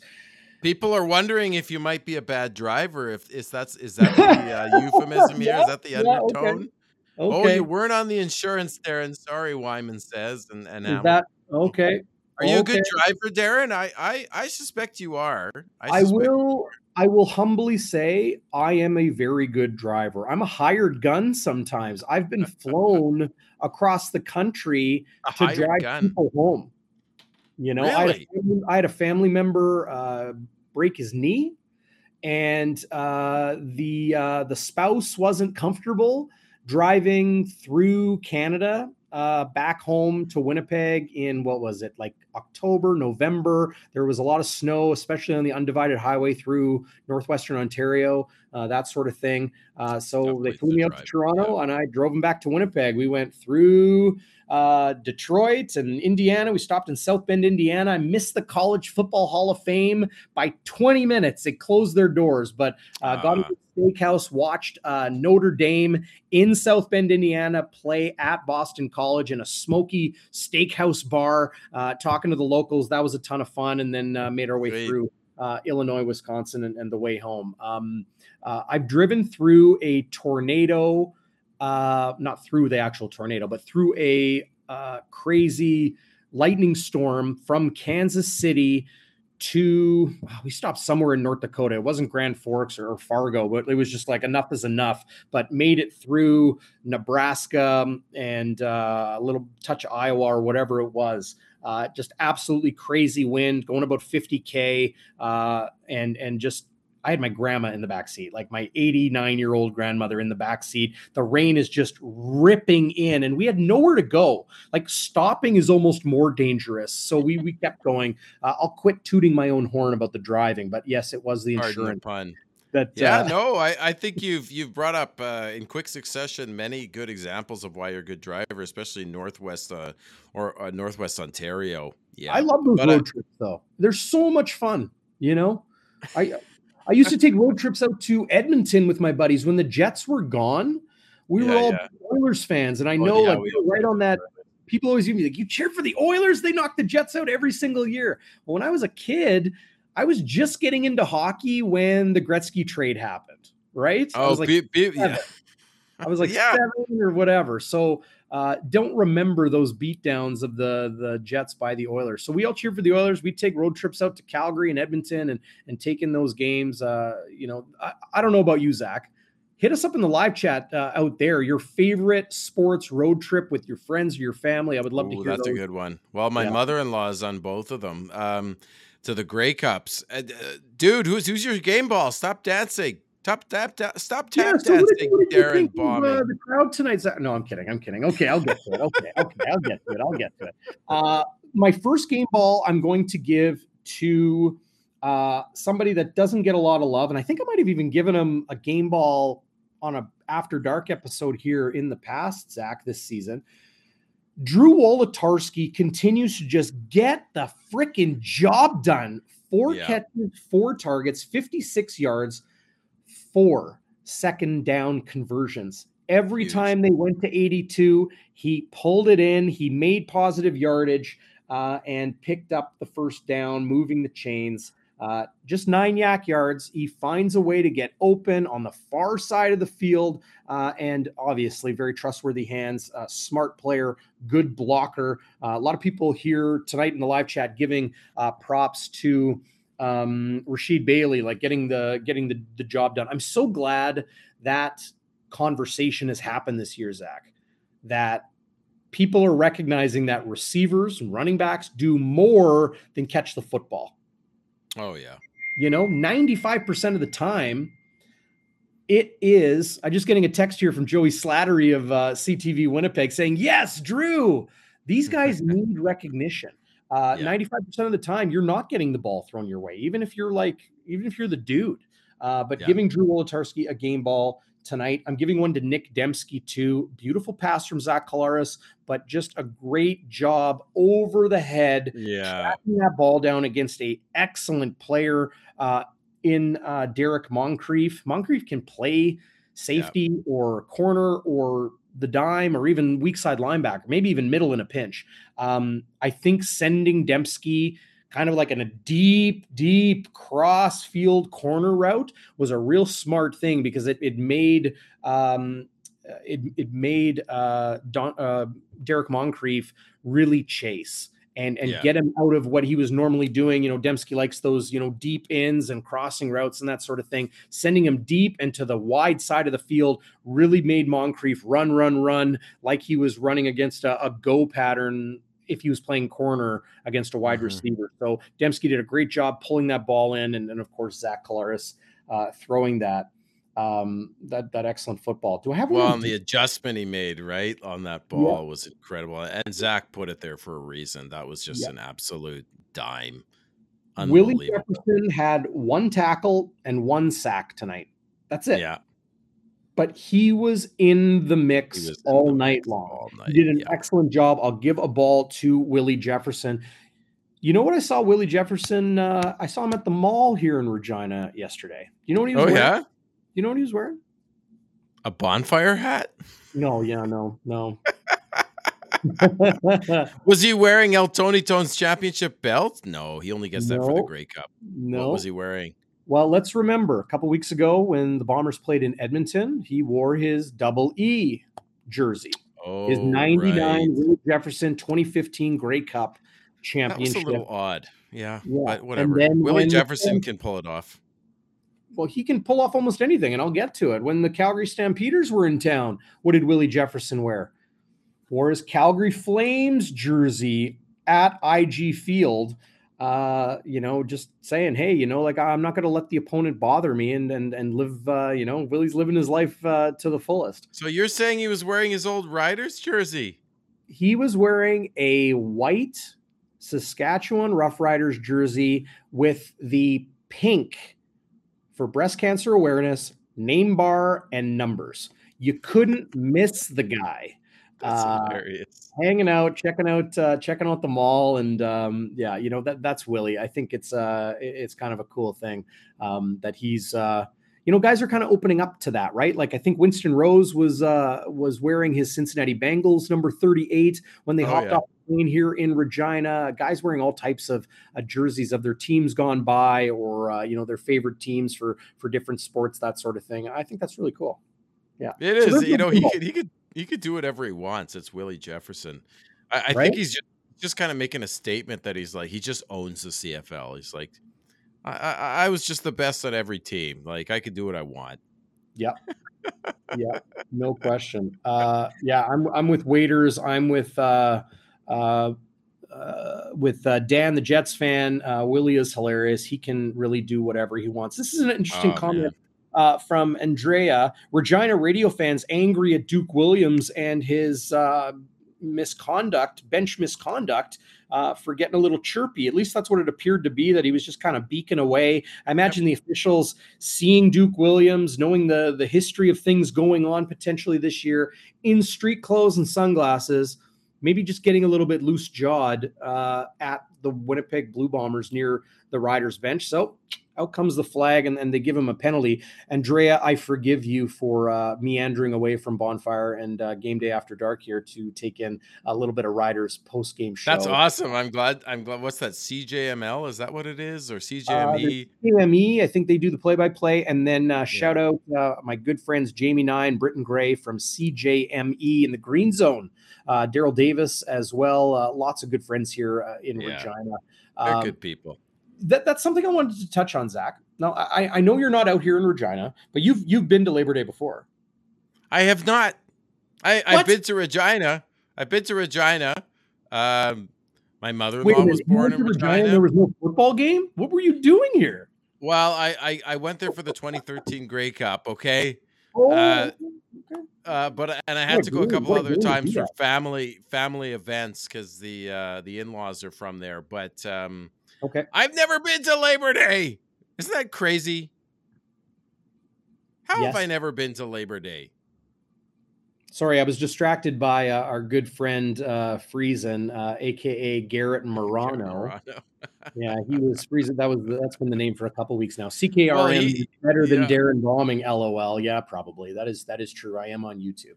Um, but uh, love how everybody. We've got nearly 200 people watching live on YouTube right now. Shout out everybody. Yeah. Get into the live chat. Do us a favor. This is what you want to do. You want to get into just below uh, drop a comment uh, in the live chat if you haven't already. Give a thumbs up. Subscribe. Consider subscribing if you haven't already. Uh, we really appreciate that. If you guys listen to podcasts or have a podcast app on your phone, get in there subscribe to Bonfire Sports. It's real simple. You just um, search Bonfire Sports. You'll see the familiar B uh, that you know, uh, and uh, give us a thumbs up there as well. And maybe more than anything, Zach, I know you've been doing this like absolute gangbusters. Everybody out there, tell your friends if you enjoy watching us here on Bonfire Sports, Bonfire Midweek, Game Day Winnipeg pregame with Chris Walby, the Schnitz, Zach Schnitzer, and Game Day After Dark. If you enjoy any and all of it, let your friends know. And, uh, you know, the more people that are able to listen, uh, the more likely we're going to keep doing these shows for you uh, here on the channel. Um, this is what I wanted to ask you, though, Zach, was Winnipeg and Regina and the rivalry, you know, it's often like Toronto kind of craps on Hamilton. You know, it's just like, oh, you know, the Steel City, and you know, you don't got much going on there, and you got to come to to Toronto to like really go shopping and see real like you know other things beyond the Ticats and you know maybe junior hockey and that sort of thing. Similar with Winnipeg and Regina, right? Like if you want to go to the Apple Store, you got to come to Winnipeg. You want to go to IKEA, you got to come to Winnipeg. You know, there, there's a lot of things. NHL game, get Wi-Fi. Yeah, you're talking about like people from Regina. Yeah, you, if you want to see That's an right. NHL game, if you want to have triangular triangular pizza, uh, well, here's the thing. Did you see that picture I tweeted? I saw that. I thought it was square pizza. I thought I thought Western pizza. pizza. was square. That's what Safamod told me. Yes, I had Western pizza that was cut into squares. I don't know. Maybe like maybe the the the Rough Riders press box get it gets it sliced differently, but I looked at like four or five pies all right. You know, you know, what they have? You know what Western pizza, like it's Regina style pizza. You know what Western pizza has? They have uh it's called all dressed, like the chips. Ooh. I passed on it. I went good. for a Hawaiian. I went for a little ham and pineapple. Um yeah, but, that's uh, a good one. Yeah. Yeah. It, it, it, was uh it's good pizza. It was we all we we do have to go for a bonfire convoy next year, and I will join to Labor Day. Uh, David Freeze because it you know sign guys saying I gotta go. Yeah, I I I gotta go. I gotta go to one. Yeah. How when's um, the last time we won three Labor Days in a row? That would be crazy. But mm, but you yeah. were gonna you were gonna say something about the rivalry, Darren. Well, I'll, I'll, throw in a little tidbit I learned this weekend because, like, you look at the CFL game notes. I'll get to what I was going to say about Winnipeg and Regina in a second. Here's a little tidbit uh, you read the game notes, you read uh, stats and and you know things online and all these things that are supposed to be official sources. Was this the 57th Labor Day Classic or the 58th Labor Day Classic? And here's where the discrepancy lies. Saskatchewan does not regard the one Labor Day game between the Bombers and Riders in Winnipeg as the Labor Day Classic. 1952. Really? That's where 1952 was played at Osborne Stadium. They do not call that a Labor Day Classic. So it's the 58th Labor Day Classic, but the wow. 57th according to the Rough Riders. So that's the way the riders want to be. That's the way the riders want to be. Uh, well, yeah, I was I was wondering. Twelve. Insert your four versus twelve Grey Cup championships joke. Oh hell yeah! I always do. I always do that. But I, I because I kept hearing that the riders were 37 and 19, and then I heard some people say they were 37 and 20. So I'm guessing the Bombers won that Labor Day Classic in Winnipeg because the, the, probably right. Well, can he play? Yeah, and definitely Sandy Thompson, you can come and, and Denis, Denis or Dennis. I I've gotten away from my chart. It's uh, it's not good, man. I got to get back to my chart. I got to get back I to my know, chart Andre Fiola, who's watching live on YouTube. What's up, Andre? Oh, Marino well, let me Creed, look this up. Creed, what a clown, Zach. You you look into that um, and uh, let me know what uh, Garrett Marino sent out. A uh, couple pizza comments I'll get to here. Corey May, pineapple over pineapple bacon over ham, nice. Uh, have you ever had uh, pepperoni pineapple? Also very good. Yeah, you're right. Pepperoni pie. Yeah, I know driving and I know pizza. That's what I know. Welcome to uh welcome to my life. Uh yeah, Okay, I've people- got it. I've got it. Sorry, I've got Here, the yeah. I'll The uh, up BA split has it as well. He says I've had zero penalties since I came back. Snooze. So he's insinuating that that's boring. That he's not so. being penalized. I don't know. Like like since he came back from suspension, I guess he's had no penalties. Lefty Carroll, you're a waste of a roster spot. Well, oh, yeah, and then John Hodge weighs in from three down. How many fines? And then, of course, he gets an angry Rider fan at him. I mean, he's probably Oh, going to yeah. get fined for this one. I mean, my God. Can I can I just say something though? If. I'm Craig Dickenson, and uh, this may sound crazy to to folks, you know what I would do tomorrow morning? I would cut Duke Williams and I would cut Garrett Marino. I would just cut them.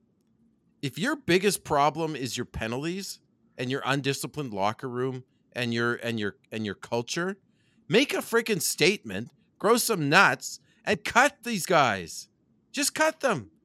Make a statement. Like that kind of shenanigan BS would never be allowed on the in the bomber locker room or the stampeder locker room. I know that sounds crazy, Darren, but you have to send a message, a big message. And and guys then say, "Hey, if Duke Williams is getting cut, I could get cut any second.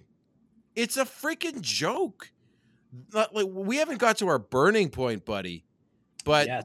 that could be a burning point that a guy who is not even dressed on the sideline you know possibly costs you the game that is an absolute joke and then what what are they uh, Craig Dickenson is going to give him a stern talking to and and Marino like you, you hit him late again like are you Gregory just- Drake, he's trolling. Garrett Marino is, I think he's a bit of an attention whore. oh yeah Sorry, sorry, sorry for the blunt language, but uh, that's really my take on him. He wants people talking about him. He wants people uh, hollering his name. He wants the attention.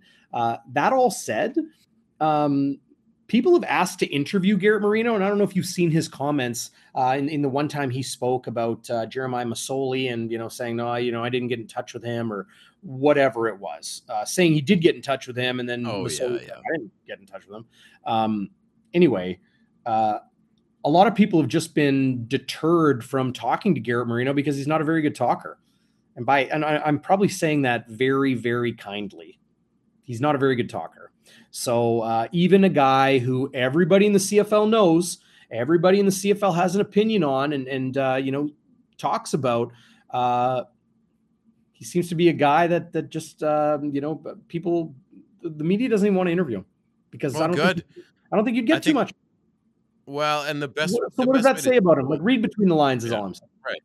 Well, and Yeah. the best way to deal with people like that is you just don't give them any attention. And so maybe we won't. Yes, he is also racist. Yeah. So I don't know, Darren. I mean, uh, I think that would make a statement because you're a team that's six and six. If you're going to make any noise, you got to cut down on the penalties and you have to have better culture. And if you have cancers in the locker room like that, and I I shouldn't use the C word there, but like, give me a freaking break Uh, it's a joke. Now, now that's not necessarily the burning point, but it's burning my craw.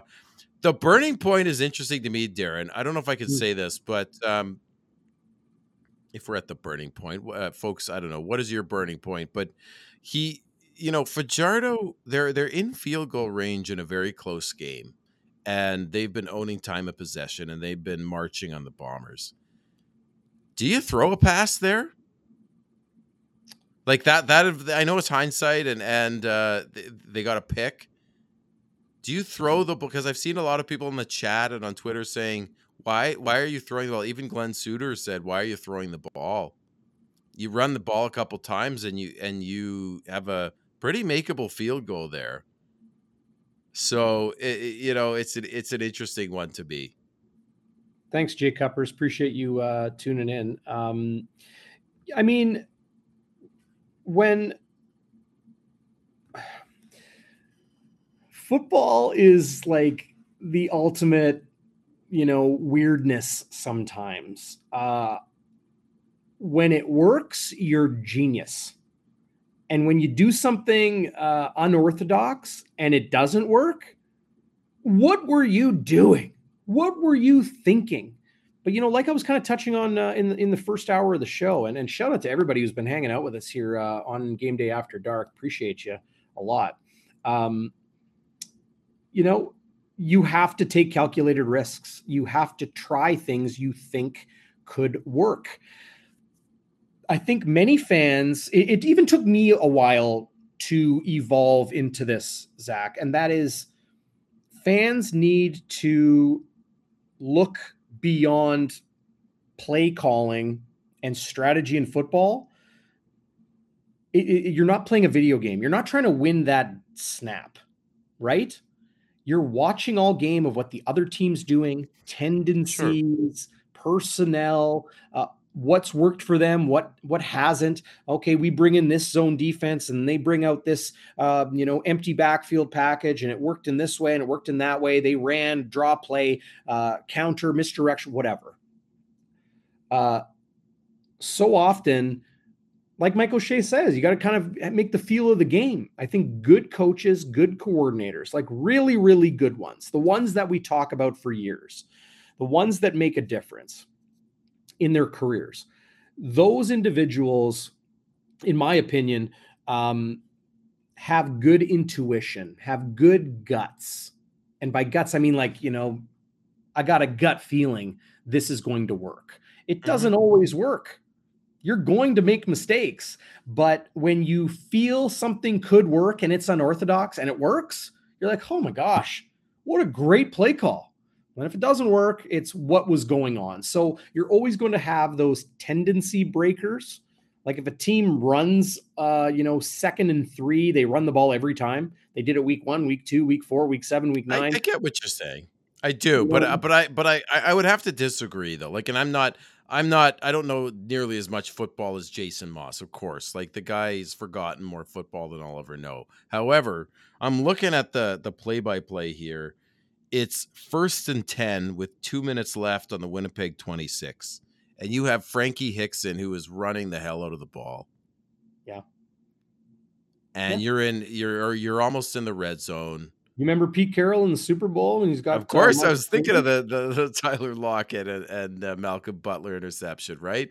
And apparently that was a very high percentage play. It just happened to be that the Patriots are so organized and and disciplined yeah, and, and prepared, right? They they they practiced against that in the preseason, but they were running it well on us. And and uh, yeah, hindsight is. And you're right, Darren. Maybe ninety nine percent of the time that play works it just I, I imagine people in Regina are wondering about that. That's the burning point for me. I think it's fairly okay. obvious. Um, maybe you have a different one. Um, so I did my best to chart the game as I always do. Um, you know, kind of charting out the drives and and you know what happens here and there. Um, the the second half was so low scoring uh, and and low event for the most part until those last couple plays. You could say the the Nick Hallett interception was was the burning point, and then the things turned their way. Um, I, I just have to give it to the decision to take the single and go down by one and get the ball at the 40. It was ballsy. Yeah. It was, oh no, oh boy. For many Bomber fans, I'm sure. And it worked. Yeah, because you, you know like yeah. we, we talked about it off the top of the show. Like it, it, uh, you know, they they got just enough to get Marc Liegghio into probably the outer parameters of his maximum range, and 55 yards uh, was the game winner. Um, you know, you, you could probably say the burning point was you know Winnipeg's defense. They made some sort of halftime adjustment mm-hmm. or or mid game adjustment, and they didn't allow like what did they allow? Uh, points in the second half were one. Yeah, one off a right? single, and that went, folks. That went way over his head. It did.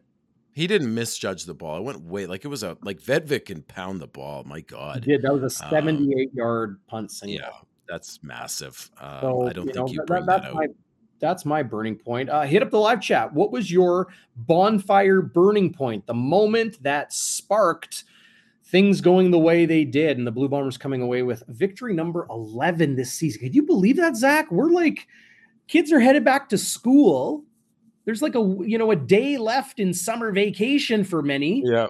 Yeah. And the Bombers have 11 wins. It's crazy. It's crazy. I'll just say well, you it. remember the you, you remember the Grey Cup year in, in 2019, Darren. I think they were 11 and seven. Yeah, were they not? But they, they ended up 11 and seven. About that, uh, they started that season with Chris Streveler as their starting quarterback. Nichols comes back gets healthy enough to to get them to a seven and one. What was it? A seven and seven one, right? Two. Seven, seven and two, two right? Yeah, one one yeah. of those was a Streveler. No, Streveler went one and two as the starter, right? And then Nichols ripped off some wins, and then, then he got hurt. And Streveler tried to row the boat the best he could. And well, playoffs got it done on the road. The rest is history. That was yeah. kind of like Winnipeg turning the page and and being the team we we know and, and appreciate today. Um, but there's yeah, there, by September. Yeah, it's crazy. Crazy. It's a crazy. There, there's some other good burning points here. They didn't have a buy for 10 weeks. I know. It really I know. is astonishing.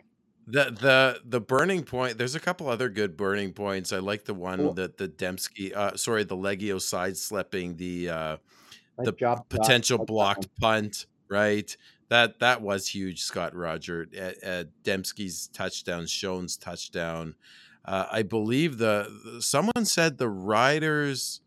Uh, oh, when Hicks, it was second and two, and Hickson fell down, and they had to settle for a field goal. Do you remember that play? Like Hickson felt he slipped on the turf. I think it was in the first half. He had a, mm. an easy path to a first down. I think they were marching on us. Um, that was an interesting one.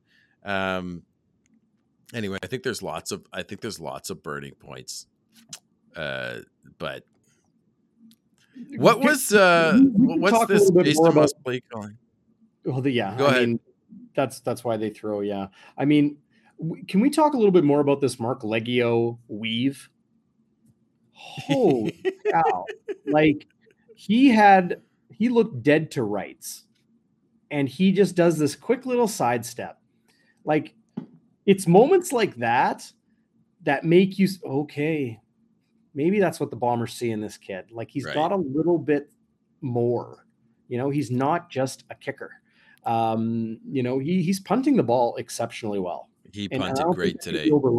I watch Marc Liegghio and Ali Murtada in practice. Those guys go toe to toe, pardon the obvious pun, but they go head to head, toe to toe um, pounding the football, like punting it as far as they can, punting it as high as they can to get as much, uh, you know, hang time for the cover teams. Uh, kicking sidewinders, kicking ones that they can, you know, maybe it's a low, you know, dr- line drive kick, but getting a bounce, like making sure that it's the type of rotation where it's going to bounce and roll forward. Uh, corner kicks across the field.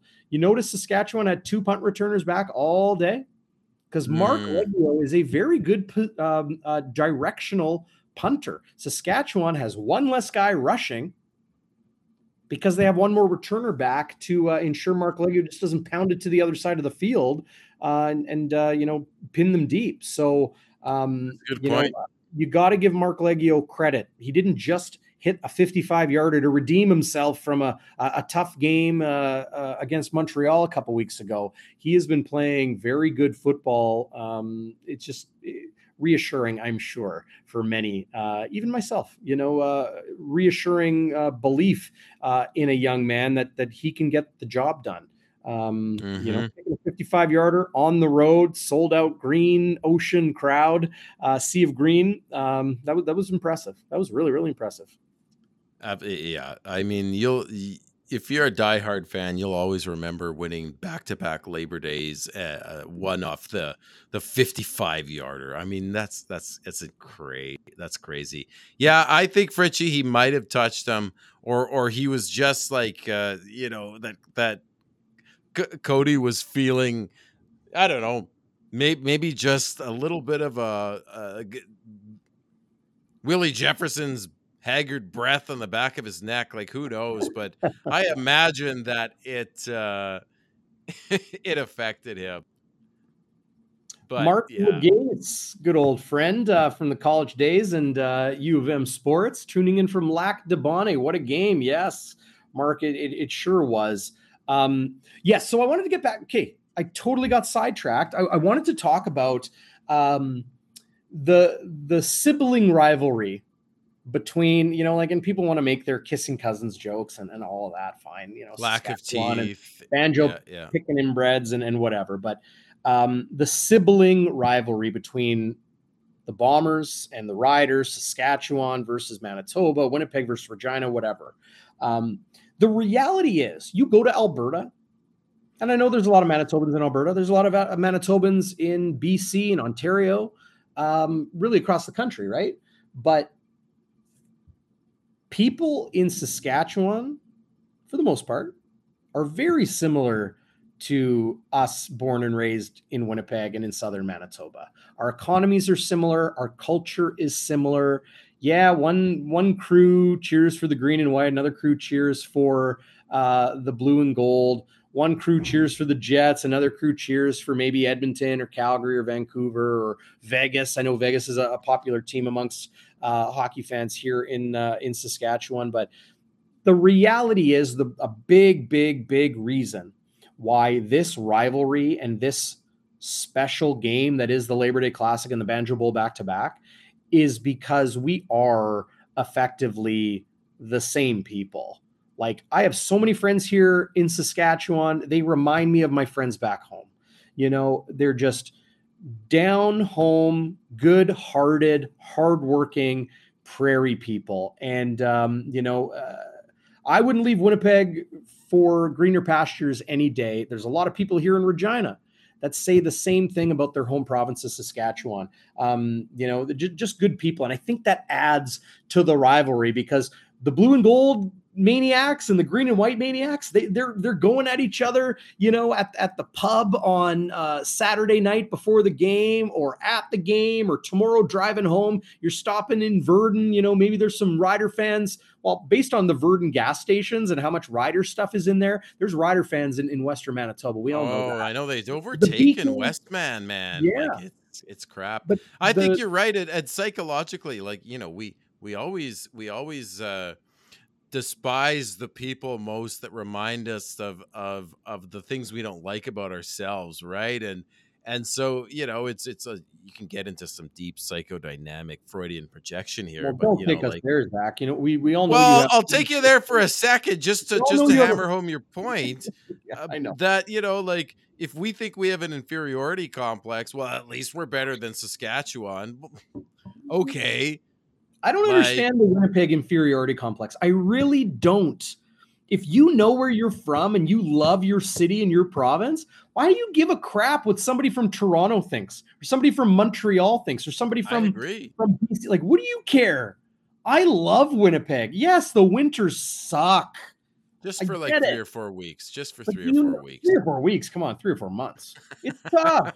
it's tough. Hey, dude, I was on paternity leave with a toddler during the COVID oh. January, February. Oh my god. Yeah. It You're was like, honey, honey, I'm going for a walk. What? It's minus 29 with the wind chill. It's minus We need 40. to do something. Um, uh, but you know I know, what? I know what I, you I mean. That we shouldn't have it, but it's a great rivalry because we're so similar. I think. I think. Um, you know, I, I think that's that's a good point. I I don't know many people in Saskatchewan. That's not on purpose, but uh, you know I'll trust I, you on that one. Do you know what I like to do when I got uh, media friends or or or uh, family or visitors or whatever from out of town coming to Winnipeg, and they're just like, you know, they make that drive from the airport to downtown, and they're just like, oh, this yeah. is Winnipeg. And then I take them to St. Boniface. Oh wow, this is beautiful. And then I take them to St. Vital and and and some of the parks, and and you know around the river, and I take them to St. James. Take them to Assiniboine Park, the largest urban park in the country we have so much to offer here. It's not just we got the forks in the museum. Yeah, we do. That's great. There's lots of cool stuff there. The exchange district district is cool, but a lot of stuff is cool, like throughout the city. Um, you know, just outside of the city. Uh, you know, the the farmers market in uh, Saint Norbert. Um, you know, even uh, you know like like some of the like Nicks Inn and Headingley, like just yeah, a, a, good spot. Of, yeah you know rural canadiana that that is that you know um, all parts of the city like some of the great ukrainian restaurants in, in the north end some of the um, uh, you know uh, Eastern Mediterranean um, and uh, Middle Eastern food that's available uh, oh, yeah. you know, on North Main or on South Pembina or North Pembina. Um, you know, some of those spots, the Ethiopian restaurants that are in uh, the west end of the city. Like people love slagging on Winnipeg, and we have so much more to brag about than a good football team. But it and it's and, and, it's and it's a, and it's affordable here. I mean, man, that makes a big difference to, to someone like me with two kids. You know, you could you yeah. could have a, a decent sized house with a yard. You try and get that in Toronto, and you're yeah. house poor for the rest of your life, or Vancouver, and the traffic you have to deal. I've lived in Toronto a couple times. But I got to ask people in the chat. Appreciate you staying in Winnipeg, Corey. Thanks, man. Yes, thanks, Corey. Uh, Corey apparently called me Vanilla Ice earlier because I had my hat. The I think it was Corey or someone else. I, I kind of like okay. the look, Darren. What do you think? Just a little bit, a little bit sideways. Well, I'm just happy you got your you don't have your screen mirrored because your your shirt almost looks like that bad four letter word. But oh yeah, yeah, right, right, right. Back off, back off, back you. No, back off. Uh, back there, back the back off. Mirrored did you notice Walby on the pregame show? He had his his camera mirrored. He was using his phone from his dog. I know. Yeah. And he had it looked like a D. You know, and people were sending me notes. They're like, it looks like DB on the screen. Which no, uh, you've taught me well not to mirror that that stuff. Listen, I, I would ask you and people on the chat though, Darren. I know we've got through our our, our big points here, but what what was it like being at the Labor Day Classic? What what was the what was the any fun experiences for people? Did anyone hear Golden Boy's uh, traditional yearly uh, speech, stump speech? Like what what was it like to be there? What was the crowd like? Uh, I've never even been to Mosaic. You know that that's what I'm wondering about at, at this point. Um, people might be surprised by this. Um, there wasn't a ton of energy in the city. There really wasn't. Like there were bomber fans at, at some of the spots, and like there's tons of energy there, and people are having a, a heck of a good time. You know, uh, went to one of my favorite breakfast places here in, in Regina with uh, Jeff Hamilton and Ted Wyman, and kick back. You know, like a couple bomber players strolling through. Nobody knows who they are. They're just in civilian clothes. You know, uh, you know some of the the Canadian players and and the rest, and people don't even realize it. Um, and you know, lots of Bomber fans, lots of Rider fans, all that. But I'll be honest, like Winnipeg suffers in the energy area before and after games because of where the stadium is, right? There's just not a lot hmm. in South Pembina, right? It's a lot of strip malls, it's a lot of chain yep. restaurants. You know, there's a couple spots here and there, but you know, n- not a ton. Um, definitely not a lot close to the stadium, like walkable distance. Uh, in Regina, everything's pretty walkable. You know, yeah. I was like a kilometer from the stadium. I walked there. It was plus 30. I was, you know, I was pretty soaked after that. But um, you can kind of get around. honker to you, buddy. uh, you know, that that all said, Zach, sorry, you make me lose my train of thought with the happy honker. I was like, what are you talking I about? know, I know, um, but you've given me a happy honker, so I like, feel yeah, like you should get one. well, I got to earn that. You got to earn the happy honker, and I have yeah, not okay. Um, but downtown Regina just wasn't really popping like it has in in years past. Is that like a, uh, a you know a COVID hangover? Is that because the riders were meddling? uh, and the Bombers are so good. You know, like I made a joke in the press box because I'm listening to you know these radio and print reporters and be like oh, you know, the oh, here we go. It's going to be the Bombers. That's one of uh, you know one of 20 sacks allowed today. And I, you know, lean over, you know, my spot in the press box on the bench down to them. like, I think you Regina guys like the Bombers more than we do in Winnipeg.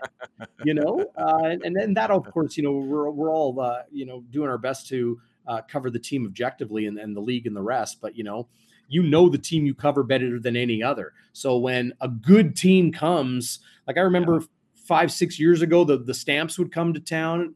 Uh, and it was just like, oh boy, you know, this is a good football team. Like, how's Winnipeg gonna that that's how Sask feels right now. You know, they've they've had their ups and downs it. this year, and probably more downs than ups.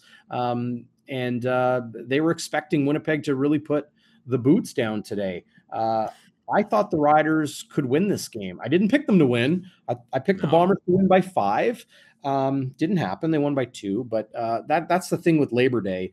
Um, it it absolutely um, comes down. It's it's absolutely going to be something weird and come down to uh, a field goal or a blowout, uh, you know, for the underdog and that sort of thing. Well, and it, you know, we I got to give a shout out to SIA.com, buddy. Uh, slash bonfire because if you haven't checked it out it, it, helps us at bonfire sports but it's it's a great place to bet. And it's not like i'm a, a degenerate gambler. I put in my 20 bucks and i've stuck with it and if i run out i run out you started with 20 and that's all you I put in. started with 20 and that's all i put in. Now my american cousin he's he's been sprinkling in a lot. He's like it's canadian dollars. I mean this is free money. But there was a great. Yeah yeah, exactly. There, there was a great prop bet today uh, for Winnipeg to win by six, which was paying four and a half.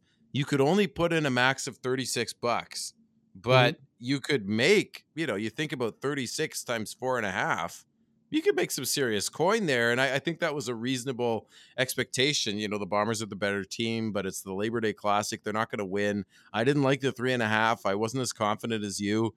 But uh, if you if you hit that bet, you you got uh, a decent amount of coin. So I'll just say this: I'm I'm up a lot here. I'm up a lot here, and uh, my next well, bet. You can, you can bet a dollar. Yeah, you can bet a dollar. Like you know what? I think I think Winnipeg's going to win the Grey Cup. I'm confident they're going to win the. You could put a buck on it you know you can just have fun with it right? So um yeah. you know if you're interested in doing that uh, it's super easy. Sia.com slash bonfire. You know what they're doing actually for the start of the nhl season? They're bumping that 100% bonus. Like right now if you put in between 20 and 500 dollars they double it in bet credits right? So you'll have to like make the bets oh, yeah. in order for that to yeah, be real money but they're boosting it from 500 max to a thousand.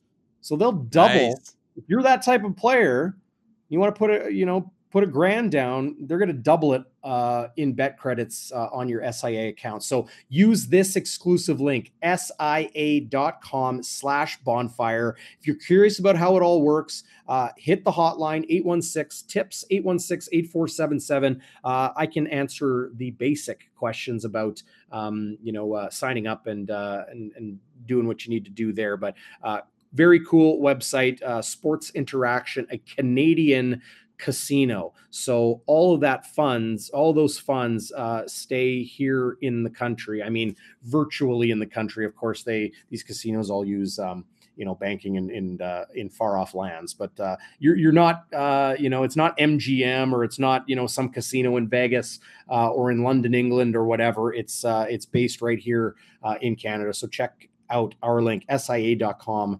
slash bonfire. And I've, I see a couple people, like-minded people, going uh, going heavy on the Argos tomorrow. Sorry, Darren. I think we've all lost our faith in Dane Evans. I know it's in Hamilton, but it's a pick'em game, and I I bet the house on it. The house has gotten bigger since I I, I got my my four and a half. Not your actual house. You have, you have, kids to house. Yeah, not my actual house, but my play money house. I am that confident that Toronto is going to win that game. I just think Dane Evans is. I think he's he's he's gotten. The, no, Evans is starting Bomber fan, but Jamie Newman I think is the backup. But I just think Evans has got the yips. I think the franchise thing got to him, and I think he just is is falling under pressure. Uh, Sorry to Friesen, tell you. Free, Friesen stating that uh, I still think the Ticats are the superior team to Toronto. I do. I do think they're the better team. They're losing. They've lost those games. Is Newman starting? Sorry, Darren. This is what Waiters is saying. I don't. He was practicing this week. I haven't followed up the last couple days. I might have to send a Evans third on the depth chart with his shoulder. Oh my god! So they announced Newman. I'm glad I I should bet more. Newman is starting. Newman, the third Newman. The third stringer is starting, and, and last I checked, it was a pick'em game. If oh, you don't go in on Robert, that, oh, here's our buddy oh, Robert baby. Dalton. Uh, yes, hey Robert Dalton, Rouge Radio, great got, uh, podcast. He's got the pairs up as well, so he's sharing it to uh, his followers on Facebook uh, as well. Shout out Robert, appreciate you a lot, man, and uh, always enjoy the stuff uh, you share uh, on social and uh, and the rest on the CFL. It's always good stuff. But yeah, so Newman is a running quarterback. Like, how is he going to pass the football? Um, I think when uh, I think Hamilton is still. I'm gonna have to check the line. Maybe the line is moved. It's still what? Um, it's still a pick 'em. They're still favored it, it would, by one. Hamilton's favored by one. Well, that's yeah. not a pick. That's not a pick 'em. They're favored by one. I think it was one and a half. I last saw. Isn't that a pick'em? Well, no, a pick'em is zero. Well, yeah, but essentially it's a pick'em because you can only win by one, or you can only been win by one or more. Is one that right? More. Well, no, a pick'em would be 0.5, right? Or oh, okay. zero. Or zero. But you're um, betting that that Toronto, you're betting like, but you're basically betting that Toronto's going to win. Yeah, it's Hamilton by one. Uh, this is interesting. Uh, the line opened at one. Uh, it then went to one and a half. Then the next day it went back to one. And then the following day it went to one and a half. And then yesterday and today back down at one. So uh, interesting to watch that line. You have to wonder if the action, i.e., for those uh, uh, not familiar, the action being people putting bets in or money on one of those teams and it's shifting the line back. Um, that uh, these sports books often do. So, uh, very interesting to to see that. But either way, um, with the Ticats favored by one, uh, you can pick Toronto, and uh, they pay one point eight seven. So ten bucks wins you eight dollars and seventy cents uh, plus your ten dollars back, of course. But uh, you know you can uh, you can check that out. The, the thing I love about SIA, Zach, and I know you do too, is the prop bets. Walk yes. us through some of your prop bets. Uh, I know you hit on one today. Well, apparently I was giving everyone the people's eyebrow. So thank you, Jeff Capillas. That's one of the best compliments I've ever got. I do have the ability to. Can you do the one uh, eyebrow raise there? Yeah, you you could do both. Is his better than because he can do both, but he, he could do both, but they're not quite as dramatic as like neither is as, as extreme as my one. I don't know uh, this is you know this is fascinating stuff. This is this is just Stevie After Dark radio here, or or a show actually. Zach, My, yeah, you you picked the Bombers to win by either between one and six points, right? My cousin did. Oh, he oh, uh my cousin, my American cousin who thinks that we have monopoly What's money. Richard. Cousin we call him Ricky. Dick. Cousin Rick, cousin Dick. We call him Dick. We call him Dick. And my my He's son American. now calls him Papa Dick. Papa Deek. Papa anyway, Papa Deek made some money. He he went on both sides, right? So he That's he hilarious. bet a hundred on the Bombers winning by three and a half, and then he bet the thirty six on because that was the max bet on the Bombers winning by between one and six, and he and he and he won that. So mm-hmm. he essentially comes out ahead because I think he paid out like 162 bucks and 36 yeah. bucks. So um, I think one yeah. of the lines on one of the lines on the game today was uh, Frankie Hickson, uh, 38 and a half rushing yards. Are you serious? You could like smash that over. I think he had that in the first half. Um, for example, you know, there were when when Montreal was in town, a lot of people put yeah. money on the Bombers to win, like on the yeah. money line, right? And if you lose by three yes. on SIA.com slash bonfire, and I did. I you did. get your money back because your your money line pick is just whoever wins the game. If your team you pick loses by three exactly, it's a wash. You get your money back. Yeah. Um, a lot of people lost on that game with picking the Bombers to cover nine points because they thought they were going to beat up on Montreal. Um, where I saw value was uh, Trevor Harris was 25 and a half pass attempts. And I thought, okay, they got Jeshrun Antwi, they've got uh, Trevor Harris and some very good receivers. They could very well be trailing in this game. The over looked really, really good on that. And, you know, say you plunk down a, you know, a, a fair chunk of change there you do quite well uh, on some of those prop bets. Uh, same with the Bombers to win the Grey Cup. Or uh, think about it Nathan Rourke goes down to injury. You could put a little on the Bombers to win the Grey Cup, put a little on the Stampeders to win the Grey Cup, kind of hedge your bet a little bit. You'll probably come out on top. Uh, just Yep. some of the, the small little things you can do. Uh, check It's them out. fun. Those props are fun. No, I'm Yeah, having I'm having a lot of fun. Slash bonfire. Get there. Sorry, Zach. And you know what? For people who think, oh, betting it, it's a, it can be addictive. It, it can be, but it's one of those things like betting and fantasy that that have frankly turned people into CFL fans if they weren't, because it, it just catches it catches your attention, right? Like if you don't care about the CFL and then you're like, oh, can I make some money on here, or can I beat my friends in fantasy here?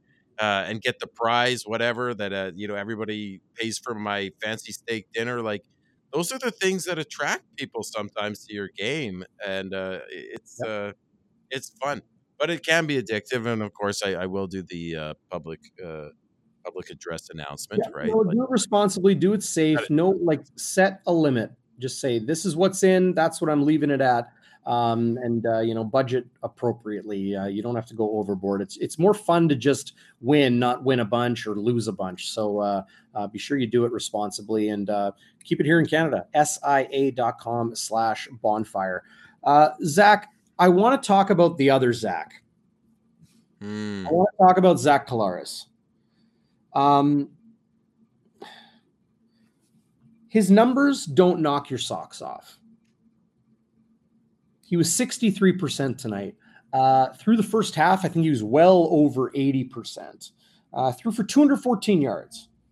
Do you remember when Matt Nichols would go 15 to 24 for 214 yards, two touchdowns, no interceptions, Bombers would win? And they'd be like, oh, imagine if we had a quarterback. Imagine if we had a quarterback that could throw for 300 and, and, and four touchdowns and like be explosive. You don't need to be. You don't need to be every single week. What did Zach Collaros do today? Perfect pass to Nick Demski for a 50 plus yard touchdown. Perfect pass on a broken play, extending the play, rolling out off schedule, off balance, throwing on the run.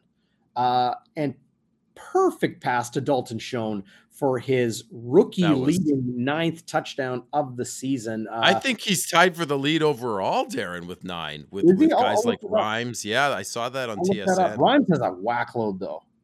i think they're tied dude effort. Yeah, I'm going to look that up right now. But Zach Kalaris is just so impressive to watch. Uh, yeah, he had the fumble today, but that was a strip sack by Pete Robertson. Um, you know, it's the other team's good too right You got a guy who's you know six five or whatever, wrapping his arms around you. It's hard to hang on to that football when you're trying to escape. But Collaros just keeps getting it done and keeps operating that offense so effectively. Uh, the big passing numbers don't matter if you watch the game and you watch Collaros find Wolitarsky for four second down conversions. Finding Nick Demski for critical yards and big first down pickups. Uh, you know, in, ensuring that his arm is enough of a threat so you can find stuff underneath between the layers of D line, linebacker, safety, and the DBs in, in zone coverage and the rest. Um, everybody knows how good Zach Collaros is, but even in games where he throws 63% for 214 yards, he's clean in the pocket, no turnovers, two touchdowns, beautiful throws. uh, and he comes away with another victory. Whatever his record is now in meaningful starts as the Bombers quarterback, 28 and two or whatever it is. Uh, Collaros is uh, a huge reason why Winnipeg uh, is 11 and one this season. And man, oh man, uh, I don't know if if Bomber Nation would trade him for any other quarterback, even Nathan Rourke. No, you wouldn't be. He's a winner, right? He's a winner and he's a leader. That's the other thing is he's a leader, and I've talked about this before. Yeah. You know, he came into to a loaded locker room with a great culture in 2019, and he fit right in. And, and O'Shea said, "There's no one else." What's this? Oh, Matt Carr says it's super fun to bet on the track games. you can scream at third string QBs that didn't know about the day before. Uh, absolutely, it makes games interesting, right? Sign guy is threatening to, uh, you know, he's blackmailing us to give him more attention, or he's just going to jump ship. Uh, Sign guy. Yeah, yeah come on, Sign guy. We promote your articles. We parted with you at the Grey Cup. I'm not noticing this highlight me, or I'm going to see. He's mad though. He's mad that I'm not that I haven't bought my Grey Cup ticket, and he's been he's been he's been trolling me for a while on that. I love my son. Got a shout out Tony. Yeah, Carvalho, Tony live on Facebook, uh, live from Regina. He's paired up his social media channels, so sharing Bonfire Sports nice. uh, to uh, the rest of, of his audience and friends on social media. Um, everybody's going to be watching Sign Guy. There he goes, joking. Love you all, he says. Uh, everybody's going to be watching him uh, in the stands. Uh, yeah, oh, I, I, oh, noticed baby. that waiters. Uh, sign Guy Don, you were teasing a Sarah Orlesky sign Ooh. this week. Uh, sure the, hope the Sarah Network. To... The Sarah Network. It works perfectly. No, just oh, about Zach Collaros. Um, he's a winner, man. What can you say? He could put up the same numbers as as Nichols, but – he does it in a different way, and he has the ability to finish games, which I don't think Nichols did. What's this? Yeah. Dom Rhymes really nine, Dalton Schoen nine, and then Henry yeah. six, Lawler five with the rest. It's uh, nuts, man. No kidding, hey? Yeah, and if Ellingson doesn't get hurt, I don't know that uh, he has that number of touchdowns because I think Ellingson probably vultures a few of those. But yeah, he, he's he's a winner. And look, the difference between him and Cody Fajardo tonight. Cody Fajardo had had 70 more yards of passing, mind you. That, uh, like I said, that pass to Demski that Milligan, who wasn't even really covering Demski, came over and tipped away at the last second. I mean, he gets that. He he has over 300 yards and three touchdowns. But the the guy the guy is a winner. He's a gunslinger. He's like Brett Favre right? He, he, he, I think he's the CFL version of Brett Favre, but he's he's won two. He's more. He's won three championships actually. Mm-hmm. But he's a good. He's such a good leader, and he's not as much of a drama king as as Brett Favre, but. He's he's humble. They were even talking in the pregame about how nice he was to Fajardo when Fajardo took his spot because he got hurt. Like he's just a good dude. It takes a special person to uh, to fit into the FIFO locker room, Darren and uh, it's just fun to watch because you know you always have a chance with with Zach Collaros, right? Yeah, he, he, some great comments about Collaros uh, in the, in the live chat, and I, I agree with Scott Roger, who uh, I finally got to meet at the Rifles game. nice upset win over the Saskatoon Hilltops uh, last week in Winnipeg, 1960. Look out for the Rifles. Check them out for their full schedule, riflesfootball.com, and, and head out to a game. They they put on a, a heck of a show. Calgary in town, September 11th, 11 a.m. at Eastside Eagles Field. But uh, 11 a.m. happens, says Scott Roger, finds ways and doesn't let mistakes get to him. That yep. has stood out so much to me this year. I even asked Collaros about it, and he kind of you know, s- sloughed it off a little bit. Like, you know, hey, you just gotta, you know, you, he's modest.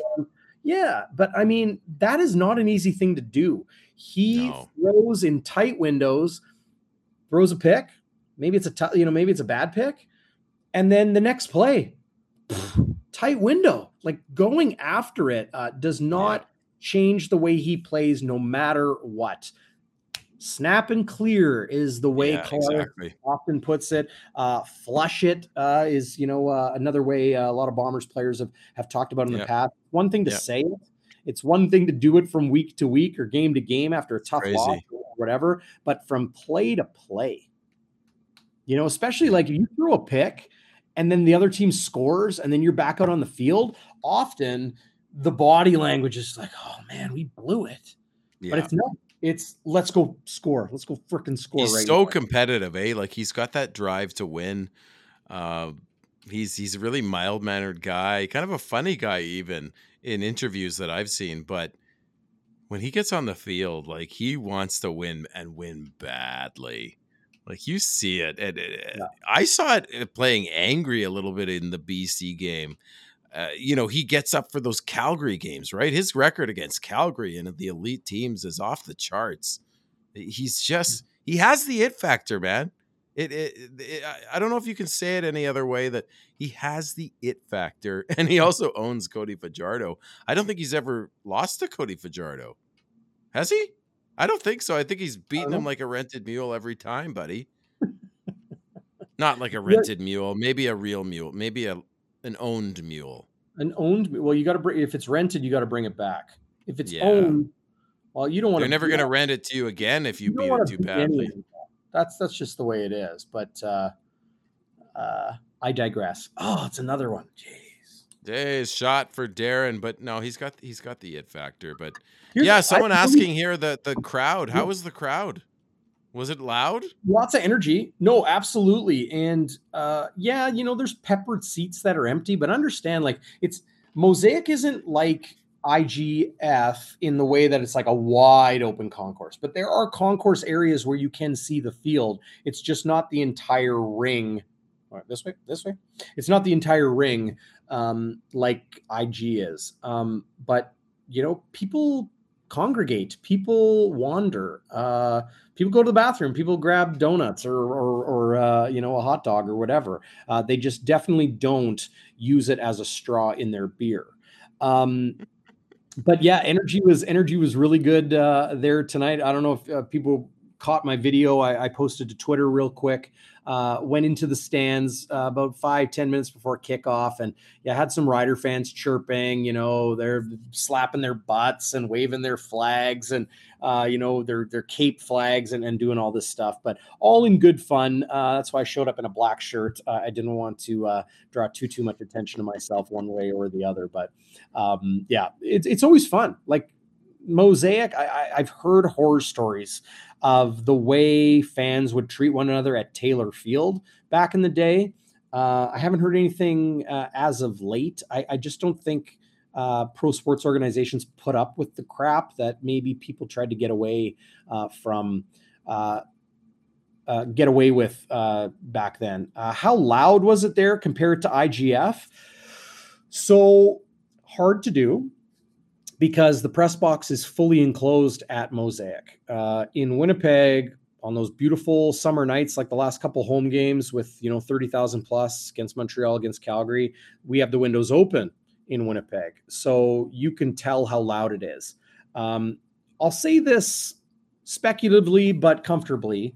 I think the roof at IG Field helps hold in more noise than the mm-hmm sheltered, more of a shelter mm-hmm. style toilet. Toilet seat, yes. uh, I mean, do you have to get up to go to the bathroom? The whole thing is a toilet seat. That's right. That's right. But uh that said, it is a beautiful stadium. It really, really yeah, is a beautiful nice. stadium. Um, you know, I'll, I'll, you know, it's one A, one B. You know, I think Winnipeg Stadium is set up better but I think Mosaic Stadium is more polished. So take that what you will. I've been underneath both of these stadiums. Like the facilities in Winnipeg and and and Sask, like they're beautiful. Like the Regina Rams, the University of Regina, uh, the Manitoba Bison's football program, the Winnipeg Rifles football program. Uh, very fortunate to have fantastic facilities like they have um, in the prairie provinces. And it kind of goes mm-hmm. back to what we were saying about, um, you know, sibling rivalry between Winnipeg and Regina, the oh, yeah. and the and, and, we we love the CFL, and these these people love their CFL, right? Yeah, yep. that's that's just great. You know, it's it's uh, it, it it's awesome. So. Um, so that, that was a bit of a comparison between the two. Uh, Randall asking as well, but as far as the noise, uh, it probably gets as loud. I you know think? Winnipeg is the CFL's loudest fans. and I believe they are, but it gets really loud at Mosaic. It really does. Uh, what I find interesting, though, I hope I'm not uh, giving a competitive advantage to other teams here, but uh, you still got to bring the crowd. The crowd noise is a factor to an offense. But what I noticed is the Rider fans got loud when Winnipeg was on offense, but they kind of let Collaros get to the line of scrimmage and quickly mm. say, okay, you know, slap, clap his hands a couple times, snaps the like often he does all of his communicating and then the crowd roars. Well, that's dumb. And when it like like as, as a as a fan, Darren, as soon as I see that play clock start, the 20 second clock, I'm screaming. Because or even before, as soon as I see them huddle.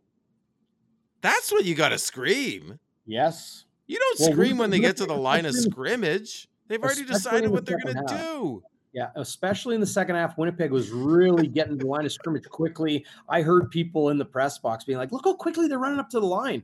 Like Sask does not do that. The Riders do not do that. They do. They take their time getting to uh, the line. Well, they're a bit slower than us, right? Thanks for joining us. As always, you Thanks, two Mike. have a good one. Uh, always great to have uh, Towson and everybody. You know, all yeah. of our favorites: uh, Ba, Corey Waiters, uh, Andrea, uh, Phyllis was in here earlier, uh, Lynette, uh, Bomber fan, uh, Rob Mahoney, sign guy, Jeffrey, like everybody. Uh, awesome. Jeff Kabilas.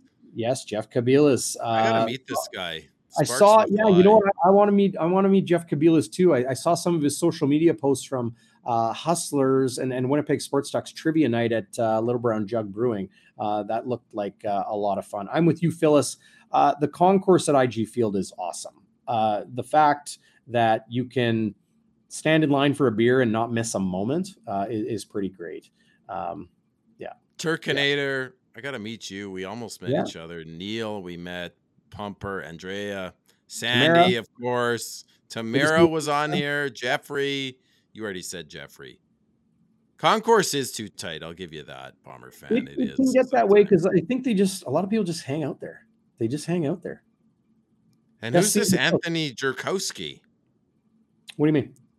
Who is this guy? I've never seen you on the chat before. He's saying, I miss Canadian football. Bombers D got them another one. Just incredible. So miss your football. Well, thanks for watching, Anthony. Appreciate you watching, buddy. Yeah, yeah. Okay, so any last words? Like, what do we, what do we, uh, what do we want to finish yeah. on here? It's a Labor Day win. Remember, I was telling you how the city was kind of dead. It's probably yeah. rocking. It's probably rocking right now. I'm sitting here in a beautiful hotel room that is yeah. not mine. I borrowed it just for you out there watching uh, Bonfire Starters and uh, everybody watching in Bonfire Sports uh, YouTube, Facebook, Twitter, and, and bonfiresports.ca. Um, I kind of want to hit hit the town at least for a little bit, and, and yeah, buddy. I want to yeah, a little bit see what it's like. Yeah, is that saying too much? Like drink in a little bit, bit of Regina? Um, yeah. Somebody's gonna make make fun of me for that. So maybe we should get out so. of here before the live chat starts to destroy me. and Anthony lives in Roseville, California. That's super cool. Nice. I assume you're Welcome. one you're from Winnipeg, but uh yeah, very, very, very cool, man. I'm glad Randall, you uh, appreciate you watching. Yeah, thanks uh thanks for being on the road. Hey, you know, uh, you're welcome. I'm I'm glad to be here and uh uh, bring it all uh, as much as I can. Yes, Gregory, I will be safe. Always rolling in packs uh, and uh, ensure that uh, you know uh, everybody is safe hit the parties. Yeah, Craig, I, I probably will. Uh, let me know if you're uh, around town. I know you're a Saskatchewan uh, guy these days. Uh, maybe we can uh, uh, grab a quick one together. But um, this was awesome. You know, love Labor Day, love the Banjo Bowl, the the week, week and a half that encompasses it all and I'm sure Bomber fans very happy. Uh, the Blue Bombers able to come away with a 2018 win in a game that was tied 17 all at halftime. Uh, what an unbelievable finish with Marc Liegghio kicking a 55 yarder in Mosaic for the win. The Bombers keep dominating this building uh, since it has opened. It's amazing. It's it's always an amazing feeling to beat the Riders, and especially on Labor Day, my friend. And people may not believe me, Darren, but I will say it. In my heart, I, I I really felt that the Bombers needed to get a turnover to win the game. Mm-hmm. The way the game was going, I thought we just we just need one, and we got it. And Cody Fajardo threw the one ball he shouldn't have thrown. Sure, maybe they were trying. Maybe it was some kind of screen, and and that you know they were going against a run blitz, as one of the chatters said earlier. You know, I'm sure there was the reason they did threw through that ball. But this defense, they let a yard let, let a lot of the yards go, but it, it, it the perfect part part of the game, buddy, when it counted, right? Yeah.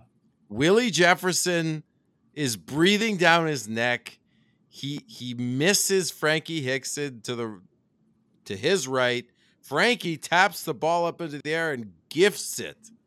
Gifts it to Nick Hallett. And nice for Nick Hallett to get a bit of a gift, hey? Because he's been he's a backup and he's been grinding and uh, yeah. and hitting hard. Uh, so listen, man, it, what a great way to to win the game and, and always fun to win on Labor Day. It doesn't happen very often. Last time we won twice in a row was 2004. So you go and party, my friends. Yes, there were some stabbings in in uh, in Regina. That it's quite scary, actually. We didn't hit that, but uh, Rob, Rob, wants my passwords in case something happens while I'm out tonight. Uh, I will. be. He's safe. wearing a black T-shirt, guys. Come on. Everybody loves. Every apparently has a lot of friends in Saskatchewan. Everybody loves bombing in Saskatchewan. Well, I don't know if that's true. you know what? I, you know what? I, I, will say this. I'm walking on the con in the concourse about three minutes before kickoff, uh, and a three rider fans, all you know, green jerseys. Uh, one of them goes, "Hey, love your work," and I'm just like, "Wow." Bonfire is not just what? about Bomber Nation. Uh, there are rider fans that uh, love um, love watching Bonfire and appreciate it. So that's so cool. Uh, everybody out there, you are Bonfire Sports. The Bonfire is about gathering around and talking sports, getting into the live chat, texting the hotline, calling in, leaving voicemails. I, get back to every text and Twitter reply or, or mention or whatever um, that I get my way if I'm able to. Uh, sometimes you ask questions or, or go area like I, you know sometimes I just can't uh, or or choose not to, but I generally get back to everybody. So you guys are the fire start. You guys are the fire starters. You're the reason we do this, uh, and and we will continue to do it for you. So appreciate the support. Uh, get over to sia.com/slash bonfire. Sign up uh, throw a throw a you know a, a, buck on the game or a buck on the Bombers uh, to win the Grey Cup if if you want. Uh, have some fun. Uh, and and support our sponsors, including Joe Daly's Sports Cards. We're going to crack open some more packs on Tuesday's show. I sure hope I can get to. I gotta I gotta get another box. We already went through those first, and uh, Did you already? Rider, get this: we sold a bunch of Rider cards to Riders nice. fans and Stampeders cards to Stampeders fans. I got enough cash. Big shout out Bomber History on Twitter. Our good friend hey. Katie, uh, brokering these deals with his connections in the sports memorabilia sphere. And we got enough money to get another box of cards. And what we're going to do is collect all the Bombers cards and give those away oh, uh, as a prize here uh, on the channel. That's going to be a, a, ton of fun. But uh, thanks, everybody. Uh, last word to you, Zach, uh, as I head into the night and yeah, buddy, return to dad duty with the fam back home. Oh, what? Oh, hold on a second. This mug has still never been claimed by Andrew. It has not. So what are we gonna do with it? Tuesday, I assume we're giving away more uh the sports vault stuff. Do we have anything left? Yes, we do. Yeah. Okay. So, so tune in Tuesday, folks.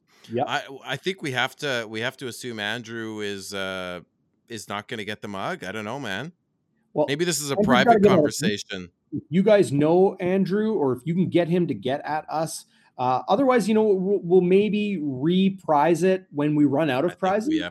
And okay. if if Andrew eventually gets to us, we'll, we'll put something together for him. But uh, yeah, All right. guys. That's that's why we love giving back uh, and uh, uh you know uh, giving you guys some prizes and, and things to look forward to. Uh, Buddy Steve is throwing a C into SIA. Oh, nice, nice, nice. You uh, want to use the live the the exclusive link sia.com. Yeah, you got it. Yeah. Bonfire. uh, and uh, that will ensure uh, to help us here on the channel. Okay, Zach, appreciate you, man. Uh, go tuck your little ones in for the night if they're not already. Oh, and, oh, they're in bed. Are you nuts? They're I'm gonna go grab a bite to eat. I've been enjoy, my friend. Thank you, and hey, buddy, we won on Labor Day. Nothing, you know, not much is better aside from the Grey Cup or playoff wins, buddy. And uh, thank you to everyone who joined the chat. Great time. I'm gonna rewatch the game. Welcome. Oh, there Come you go. Back. Come on there back. We will, uh, we will, do this again uh, on Tuesday. Bonfire midweek live at 7:30 Central Time, and then, of course, leading into the Banjo Bowl the day before the game. Chris Walby joins me live at three o'clock for Game Day Winnipeg, and this man, the Schnitz, Zach Schnitzer, will join me right back here on Bonfire Sports for game day after dark following the Banjo Bowl. It's going to be a great one. Bombers win 2018, continue their dominance at Mosaic 11 and 1, locking down a playoff spot one way or another. It's early September. They got 11 wins. Things are going the Blue Bombers' way.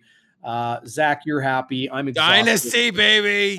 Appreciate Dynasty. everybody uh, joining us here uh, on the channel. Um, thanks so much. And uh, hey, yeah, we will see you next time. Sayonara, everyone. Go blue.